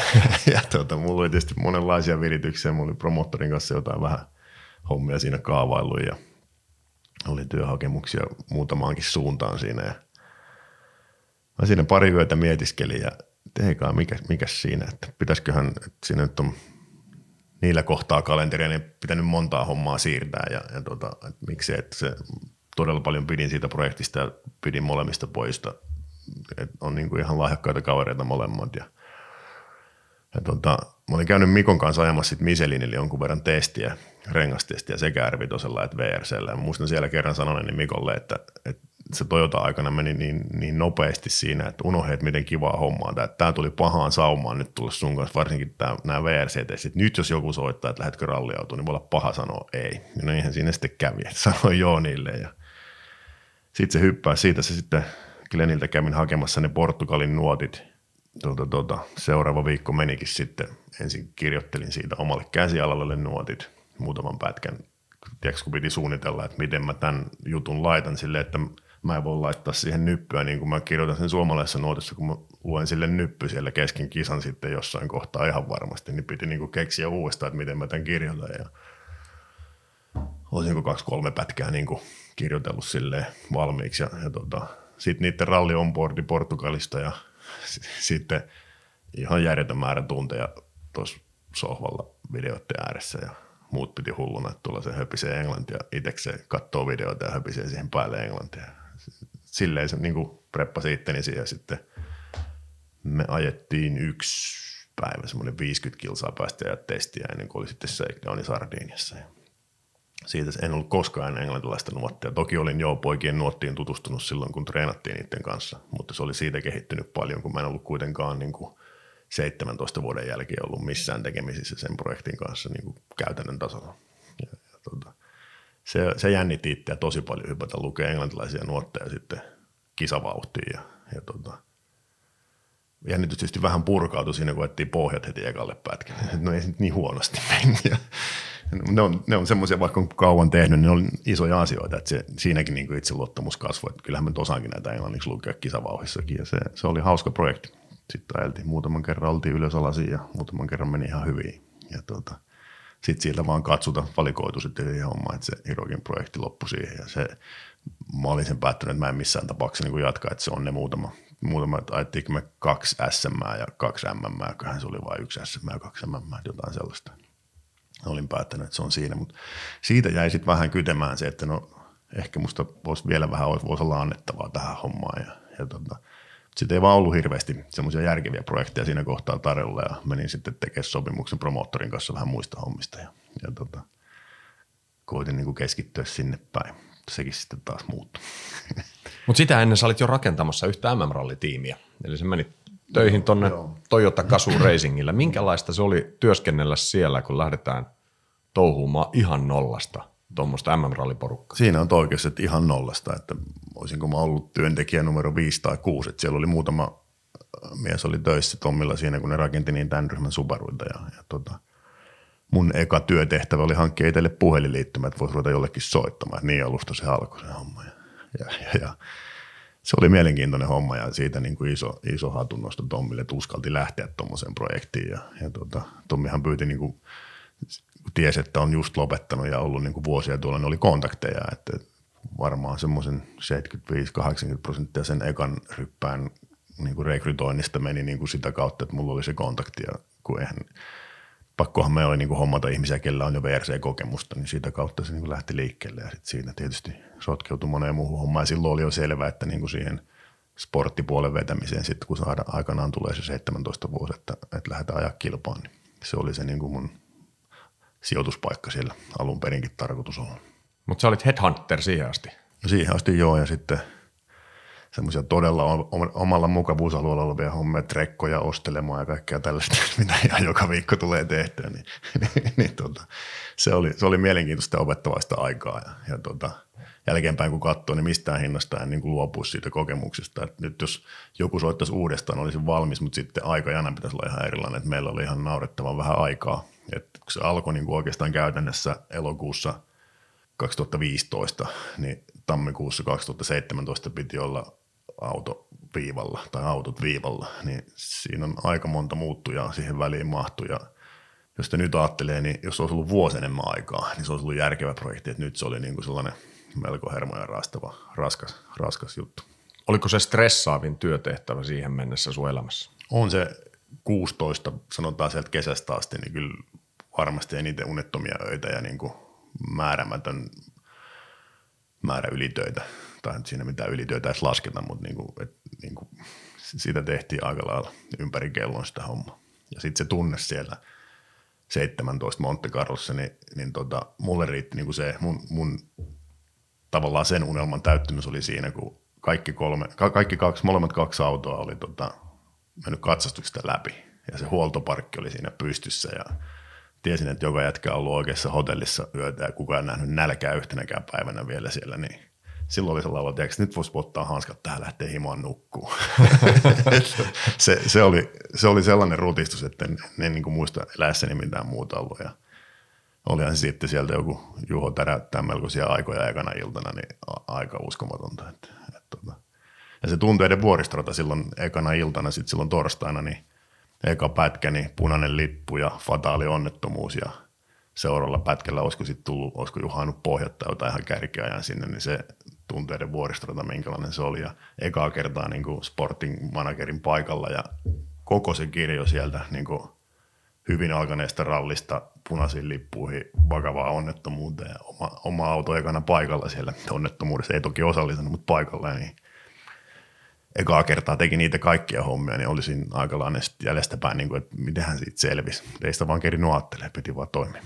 Sä viittaat tähän Heiden Baddonin onnettomuuteen, jossa valokuvaaja jäi alle ikävin seurauksia ja sä sanoit, että teidän tiimin auto tuli Toyota siinä seuraavana paikalle. Joo. Miten siinä tilanteessa, miten se etenee se, se, se projekti, jos mä nyt tämmöistä sanaa käytän siitä, siitä eteenpäin? No sieltä tietysti meidän autosta Miikka huuteli, että täällä on niin kuin, nyt näyttää pahalta, että hommatkaa nyt jotain apua tänne ja, ja tota, siinä vaiheessa niiden oli jokin järjestään oma viestiketju oli mennyt, että taisi ihan samalla hetkellä tulla punaiset liput, kun Miikka oli radiossa mulle – ja, ja vaan sitten sit vaan kommunikoi sinne, että onko teillä oikeasti tietoa, että miten vakavasta tilanteesta, että nyt siellä tarvitaan oikeasti apua. Ja, ja tota, tuli niin kuin Miikalta selitystä, että mitä siellä tapahtuu, että kuinka sokissa heidän ja hänen kartturinsa on ja miten se yleisö siinä ympärillä, että se oli aika sekamelska sille kohtaan siellä. Ne on niitä asioita, mitä ei ikinä toivoisi tuossa lajissa tai itse asiassa missään kohtaavansa, mutta ikävä kyllä niitä aina välillä tulee – tulee kohdalle, mutta sekin on opettavainen Joo. asia kaikin puolin itse asiassa. Kyllä, kyllä, kyllä niistä aina oppii sitten se omat tavallaan ne työtavat ja muistaa sen, että mihin kaikkeen pitää niin kuin varautua ja käydä läpi ne asiat, että mitä jos, että miten me toimimme, kuka tekee mitäkin. Että se on paljon paljon helpompaa, jos niihin on niin kuin prosessit olemassa. Ka- kaikkeen et voi varautua, mutta niin paljon kuin vaan mahdollista, niin pystyisi, pystyisi etukäteen – tavallaan harjoittelemaan tai ainakin käymään läpi, että kuka tekee mitäkin, niin se kyllä helpottaa sit sitä. Ei tule sellaista paniikkia. Promoottorille sä et mennyt hommiin sitten. No menin itse asiassa. Har- mulla, oli, mulla oli koko vuodesta diili niiden kanssa ja tota, jouduin sitten kyllä, mitähän se on ollut, huhtikuun, toukokuun vaihetta, niin sitten jouduin kyllä Simon Larkinille nolana soittamaan, että tota, mitäs jos diilis terminated. ja eihän siinä ymmärti kyllä, tuntee, tunnetaan toisemme pitkältä niin ties kyllä, mistä on kyse. Ja, ja kun selitin, mitä oli tapahtumassa, niin sanoi, että ei mitään, että ei me ovet kiinni, että soita sitten uudestaan, kun kyllästyt niihin hommiin. Mitäs tämä lähti tämä Sunisen? Tietysti tässä on nyt Timo Jouhki takana, mutta mitä sä muistat nämä yhteydenotot ja mitä siinä tapahtui? No sitä oli jo vähän aikaa sitä tilannetta siinä haarukoitussa. Silloinhan vaihtui, Salmisen Marko meni kyytiin silloin 19 vuodeksi, vuodeksi sinne ja ja tota, mä olin jollain lailla ollut siinä niin kuin ainakin lainausmerkeissä konsulttina siinä, siinä vaihoksessa, kun Mikko jäi, Markkulan Mikko jäi pois sieltä ja Marko meni tilalle ja, ja tota, siinä vaiheessa niin oli vähän enemmän jutellut Teemun kanssa ja Markon kanssa ja Teemun kanssa oli sen verran historia, että mä olin silloin siinä valitsijaryhmässä, kun Teemusta tuli se, mikä se onkaan, oli sen titteli, kun saa sen auton Jyväskylään. Joo, joo, joo, tulevaisuuden tähti. Kyllä, niin silloin muistan Jouhkille kertoneeni, että nyt muuten jos sua vielä kiinnostaa, niin aika kova kaveri tossa. Ja, ja tota, Teemun kanssa juteltiin sitä e- ekasta kartturin vaihoksesta. Sitten olin vähän kuullut Teemulta siinä alkukauden mittaa juttuja, että meniköhän ihan niin kuin maaliin homma. Ja sitten se tuli Jouhkilta se lopullinen muistan olin Chiilessä, oltiin just, mä olin siellä promoottorihommissa ja olin pakkailemassa siinä, kun sunnuntaina soi puhelin, että tota, mitä teet loppuvuoden. Sitten vähän osasin niin kuin aavistaa, kun näin, että Timo soittaa, että mikähän niin, nyt taitaa tulla kovempi kysymys. Ja, ja tota, sitten se kertoi tilanteen mulle ja sanoi, että anna mulle kaksi päivää aikaa, että mulla on oikeasti sopimuksia muutamaan suuntaan ja pitää niin kuin itsekin miettiä, että puhutaan aika isosta asiasta, että mä en ole ollut vuoden 2014 jälkeen niin kuin ammatikseni siellä kyydissä niin kuin tosissaan, että nyt pitää niin kuin ottaa aika lisää. Ja, ja tuota, pari päivää siinä mietin ja sitten tultiin siihen tulokseen, että Marko on vielä Portugalin kyydissä ja, ja tuota, se oli aika lähellä sitten Portugalia, kun se niin kuin ihan varsinaisesti päätettiin ja, ja, ja sitten sen jälkeen mä hyppäisin siihen. Ainakin niin kuin tehtiin vähän sellainen niin try-out-sopimus Sardiniasta, että se, mä pyysin sitä itse Timolta, että, että, että tota, se on teidän kannalta hyvä, että jos ei sitä tuukkaa, mitä jos me tulla vaikka toimeen Teemun kanssa ja sitten omalta kannalta, niin että siitä oli oikeasti melkein viisi vuotta aikaa, kun oli ollut sillä tasolla niin tosissaan siellä, niin kyllä mä halusin itsellekin todistaa, että tästä tulee jotain ja, ja tota, siitä se lähti Teemun kanssa homma liikkeelle. Ja sitä kesti semmoinen reilu puolitoista vuotta, vuoden 20 loppuun asti, kunnes sitten tuli ihan realiteetit eteen. Tiedetään, mikä se M-Sportin taloudellinen tilanne oli ja jostain pitää leipä ansaita. Kyllä. Mikälainen päätös se oli sitten, kun se toisen kerran lopetit? No se, siihen täytyy sen verran sanoa taustaa ensin, että mä olin niin tosissani siinä Teemu-hommassa ja olin niin mielessäni lupautunut, että 3-5 vuotta mä varmaan jaksan sitä ja niin kuin olin todistanut itselleni silloin 19 aikana, että tämähän on oikeasti edelleen sitä, mikä on niin kuin hienointa maailmassa ja pystyn siihen ja jotain saatiin tuloksiakin siinä heti ja, ja, ja tota, homma toimi Teemun kanssa hienosti ja sitten edelleen uskon, että on niin kuin lahjakas poika ja edellytykset vaikka mihin, mutta sitten 2020 tuli tämä meidän ystävämme Covid ja nippanappa päästiin Meksikosta enää kotiin ja, ja kaikki pysähtyi ja sitten siinä loppuvuodesta muutama kisa ajettiin ja se oli niin kuin sellainen, ei nyt kuolinisku, mutta se oli vakava isku M-Sportille sitten, kun moottoriurheilumaailma pysähtyi ja heidän kuitenkin liikevaihto tulee täysin siitä moottoriurheilumaailmasta, niin se on ihan ymmärrettävää, että siellä jouttiin vähän kukkaranyörejä kiristelemään ja, ja sitten tietysti Teemulta jäi niin kuin todella ratkaisevat rallit ja näytöt antamatta. Et se suunta oli hyvä siinä vaiheessa ja meillä oli hyvä tallikaveri, että se on ollut se 20 mielenkiintoista, että siinä olisi ollut kirittäjä niin kuin Esa-Pekka Lappi siinä tallikaverina, niin olisi ollut todella antoisa vuosi siinä mielessä, että oikeasti joutuu ajaa kova omaa tallikaveriakin vastaan, niin pystyy vertaamaan sit sitä, että vaikka jos ei kalusto riitä muille, niin pystyy vertaamaan niin oikeasti hyvän tasoisen kuskin kanssa. Mutta se valitettavasti meni puihin ja se vähän niin kuin antoi takapakkia Teemu uralle ja se ratkaisu oli itse asiassa aika helppo. Toki olisin halunnut, jos Teemulla olisi ollut kunnon, kunnon kuvio niin kuin tälle vuodelle, niin ilman muuta olisin halunnut jatkaa ja sitä pitkään jouhkin ja Teemun kanssa käytiin kyllä hyviä keskusteluja asiasta. Ja, ja tota, mutta sitten sit tapahtui niin kuin siinä, kun tekisin päätöksen ja samaan aikaan sitten Japanista oltiin oltu yhteydessä, että voisi olla tarjolla töitä uudestaan tuolla Toyotalla ja, ja, ja tota, punta, puntaroin asioita, että toisessa todella epävarma ohjelma, toisessa kädessä ja toisella puolella vakituinen työpaikka tällä hetkellä ehkä resursseiltaan parhaassa VRC-tiimissä, niin tota, siinä mielessä se päätös oli sitten aika helppo tehdä. Se oli, se oli kova tehdä, se tarkoitti siitä, sen niin kuin selvitin itselleni, että sitten se tarkoittaa sitä, että se on, niin kuin, se on sitten historiaa, se kilpauton kyvissä niin kuin vakavasti istuminen, että sitten enää ei niin kuin toista comebackia enää tämän ikäisenä millään pysty tekemään ja eikä ole järkevääkään. Ja, ja tota, mutta sen päätöksen, kun pystyy tekemään, niin tänä vuonna tuossa useamman kerran ja varsinkin nyt Jyväskylän aikaan, niin se on hieno huomata, että nyt se oli oikein päätös. Ensimmäinen vuosi, kun ei harmita, kun ei ole ajopuku päälle esimerkiksi Jyväskylässä, kun muut lähtee ajamaan, niin nyt voi niin sanoa kirkkaan silmin, että nyt on sinut itse sen päätöksen kanssa, että nyt, se, nyt oli niin kuin aika ja se on oikeasti se on takana. Että joo, voi mennä pitää hauskaa johonkin ja kiva mennä johonkin testiin vähän kyytiin muuta, mutta että niin kuin, nyt se niin kuin tolla tasolla, niin se on niin kuin oikeasti historiaa. Ja, ja, ja. Se, on, se, on, se on hieno fiilis, kun sit se, niin kuin sen on tullut ja sen tunnustanut itselleen ja on niin kuin sinut sen päätöksen kanssa, niin se on, se on tärkeä juttu. Toi on varmaan semmoinen asia monella huippuurheilijalla, tai onkin, siis eihän tästä tarvitse kovinkaan iso psykologi olla, mutta silloin jos ura päättyy siten, että se ei tapahdu omasta tahdosta, sanotaan vaikka jääkiekkoilijolla, jos se päättyy loukkaantumiseen aivan yhtäkkiä – ja se koko maailma katoo siitä ympäriltä. Mä oon monesti puhunut tai kuvailu rallin huoltoparkkiakin ja tiimiä lähinnä. Siinä on jotain samaa tietyllä tavalla, kun säkin tiedät jääkiekkomaalivahtina, kun molemmat pelataan, niin pukukoppi elämässä. Mm. Ja sitten kun se kaikki, ne, se tyypit hävii sieltä ympäriltä ja tällä tavalla, se identiteetti, mikä on rakentunut ihmiselle, jos kaikki puhalletaan veke, Joo. niin se voi olla todella raju isku henkisesti. Et sen takia mä ymmärrän pirun hyvin ton, mikä sullakin on vuosia kestänyt, Ja mitä sä tarkoitat tolla, että nyt kun sä oot sinut sen asian kanssa, niin se on aika helppo hengittää sen jälkeen. On, niin sitten siihen liittyy kaikki ne, että on niinku just, siihen tulee hirmuinen tyhjiö, kun sit meidänkin hommassa puhutaan kuitenkin 200 plus päivää pois perheen, kavereiden, sen niin sanotun normaali arjen ulkopuolella.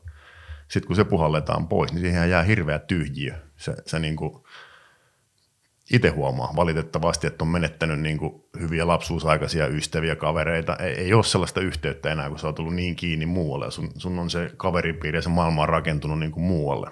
Niin se on paha paikka. Itsellä on onneksi on niin kuin se pakotie, että mä oon edelleen tuolla töissä ja, ja, ja tota, sen mä opin. Mä olin silloin aika niin kuin loppu, silloin 17, kun mä jäin Toyotalta pois. Ja silloin mä jossain vaiheessa jopa lupasin itselleni, että ei enää ikinä motorsporttia. Että se on niin kuin nyt, se, se niin kuin, jos käristetään, niin siinä meni perhe, siinä meni melkein terveys, siinä meni tällaisia asioita. Ni, niin tota, mä olin pitkään sitä mieltä, että that's it, nyt tehdään jotain ihan muuta.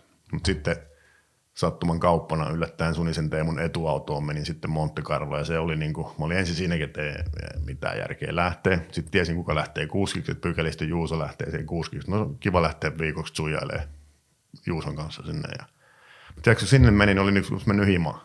Aha, täällä on kaikki kaverit.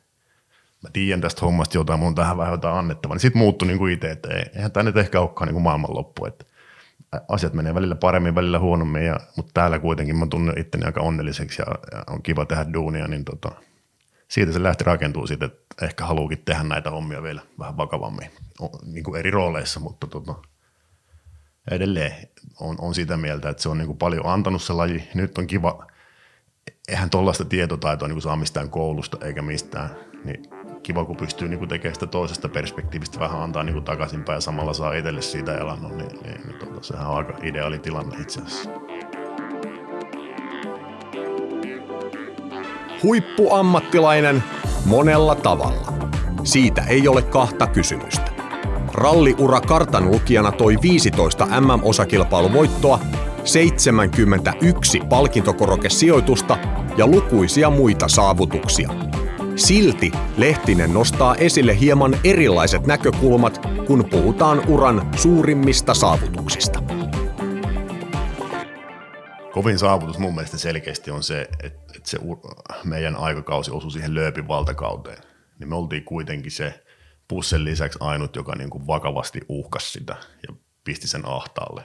Se on ehkä se niin kuin ihan kaikista kovin saavutus niin kuin tuloksellisesti. Sitten sit se toinen niin kuin toisena tulee, mennään enemmän niin kuin vaikka vuositasolla, niin se 2012 Lööbin kanssa Citroenilla, niin semmoinen niin kuin dominanssi, mitä siinä vuonna tiiminä osoitettiin, en muista ulkoa, mutta olisiko ollut, olisiko meillä ollut kisa, yksi tai kaksi kisaa, että me ei oltu podiumilla. Ja joka kisassa taisi olla sidikka podiumilla ja voitettiin niin kuin ihan ylivoimaisesti merkkimestaruus ja sitten tietysti kuskien mestaruus ja oltiin toinen me sitten kuskien mestaruussarjassa, niin se oli kyllä tuloksellista ja Mikolla niin kuin vauhdillisestikin. Et, et, tota, aika monta kertaa piti Mattonin käydä sanomassa, että calm down. et se oli meille aina kuin voitto, että silloin oli ylevetosia autossa, kun tuli puhelu, että no niin, tämä ralli loppuu tähän. Se oli aina meille voiton paikka. Ja, ja sitten yksittäisiä joku,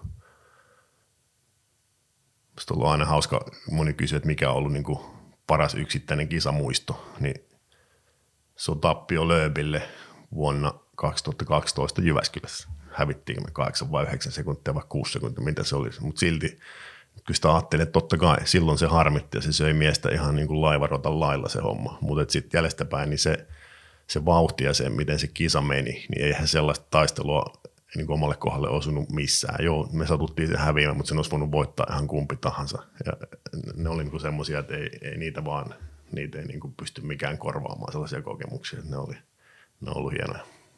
Ralli on määritellyt sun elämän ihan täysin, pikkupojasta lähtien. Mitäs tästä eteenpäin? Pystyykö sä näkemään itse asiassa, vai onko sä nyt hyväksynyt sen? Tuossa sä sanoit, että sä jossain vaiheessa ajattelit, että ei ikinä motorsporttia.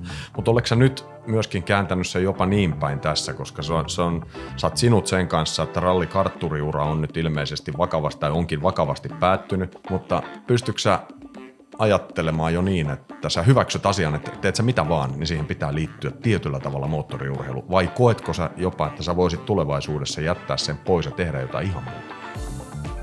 En mä sitä poissulje. Onhan se ihan mahdollista, voisi tehdä jotain muuta, mutta mä en näe sitä todennäköisenä. Että kuitenkin, jos sä käytät elämästä, että mä oon ollut niin 2000-luvun alusta asti tehnyt pelkästään rallia ja siitä suuren osan MM-rallia, niin, niin tota, kyllähän ne vieraantuu niin kuin muusta työnteosta aika, aika tehokkaasti ja vaikea on kuvitella, että lähtee opettelemaan mitään ihan uudestaan. Ja, ja, ja sitten mä oon nyt nähnyt rallimaailmaa niin kuin sieltä kilpa sisältä, mä oon nähnyt tiimin sisältä, sitten mä oon nähnyt niin sieltä promoottori tuottajapuolelta, sitten mä oon nähnyt kisan järjestäjän puolelta niin kuin eri perspektiiveistä ja, ja tota, mä koen, että on kyllä vielä annettavaa ja mulla lajille ja lajilla mulle jatkossa, että miksi toisaalta lähtisi niin kuin merta edemmäksi kalaa, kun tuolla on kuitenkin osaamista ja tuolla on se kontaktiverkko ja, ja kaikki sellainen, että niin kuin tässä vaiheessa enää työuraa, niin vaikea nähdä, että lähtisi ihan kokonaan johonkin muualle.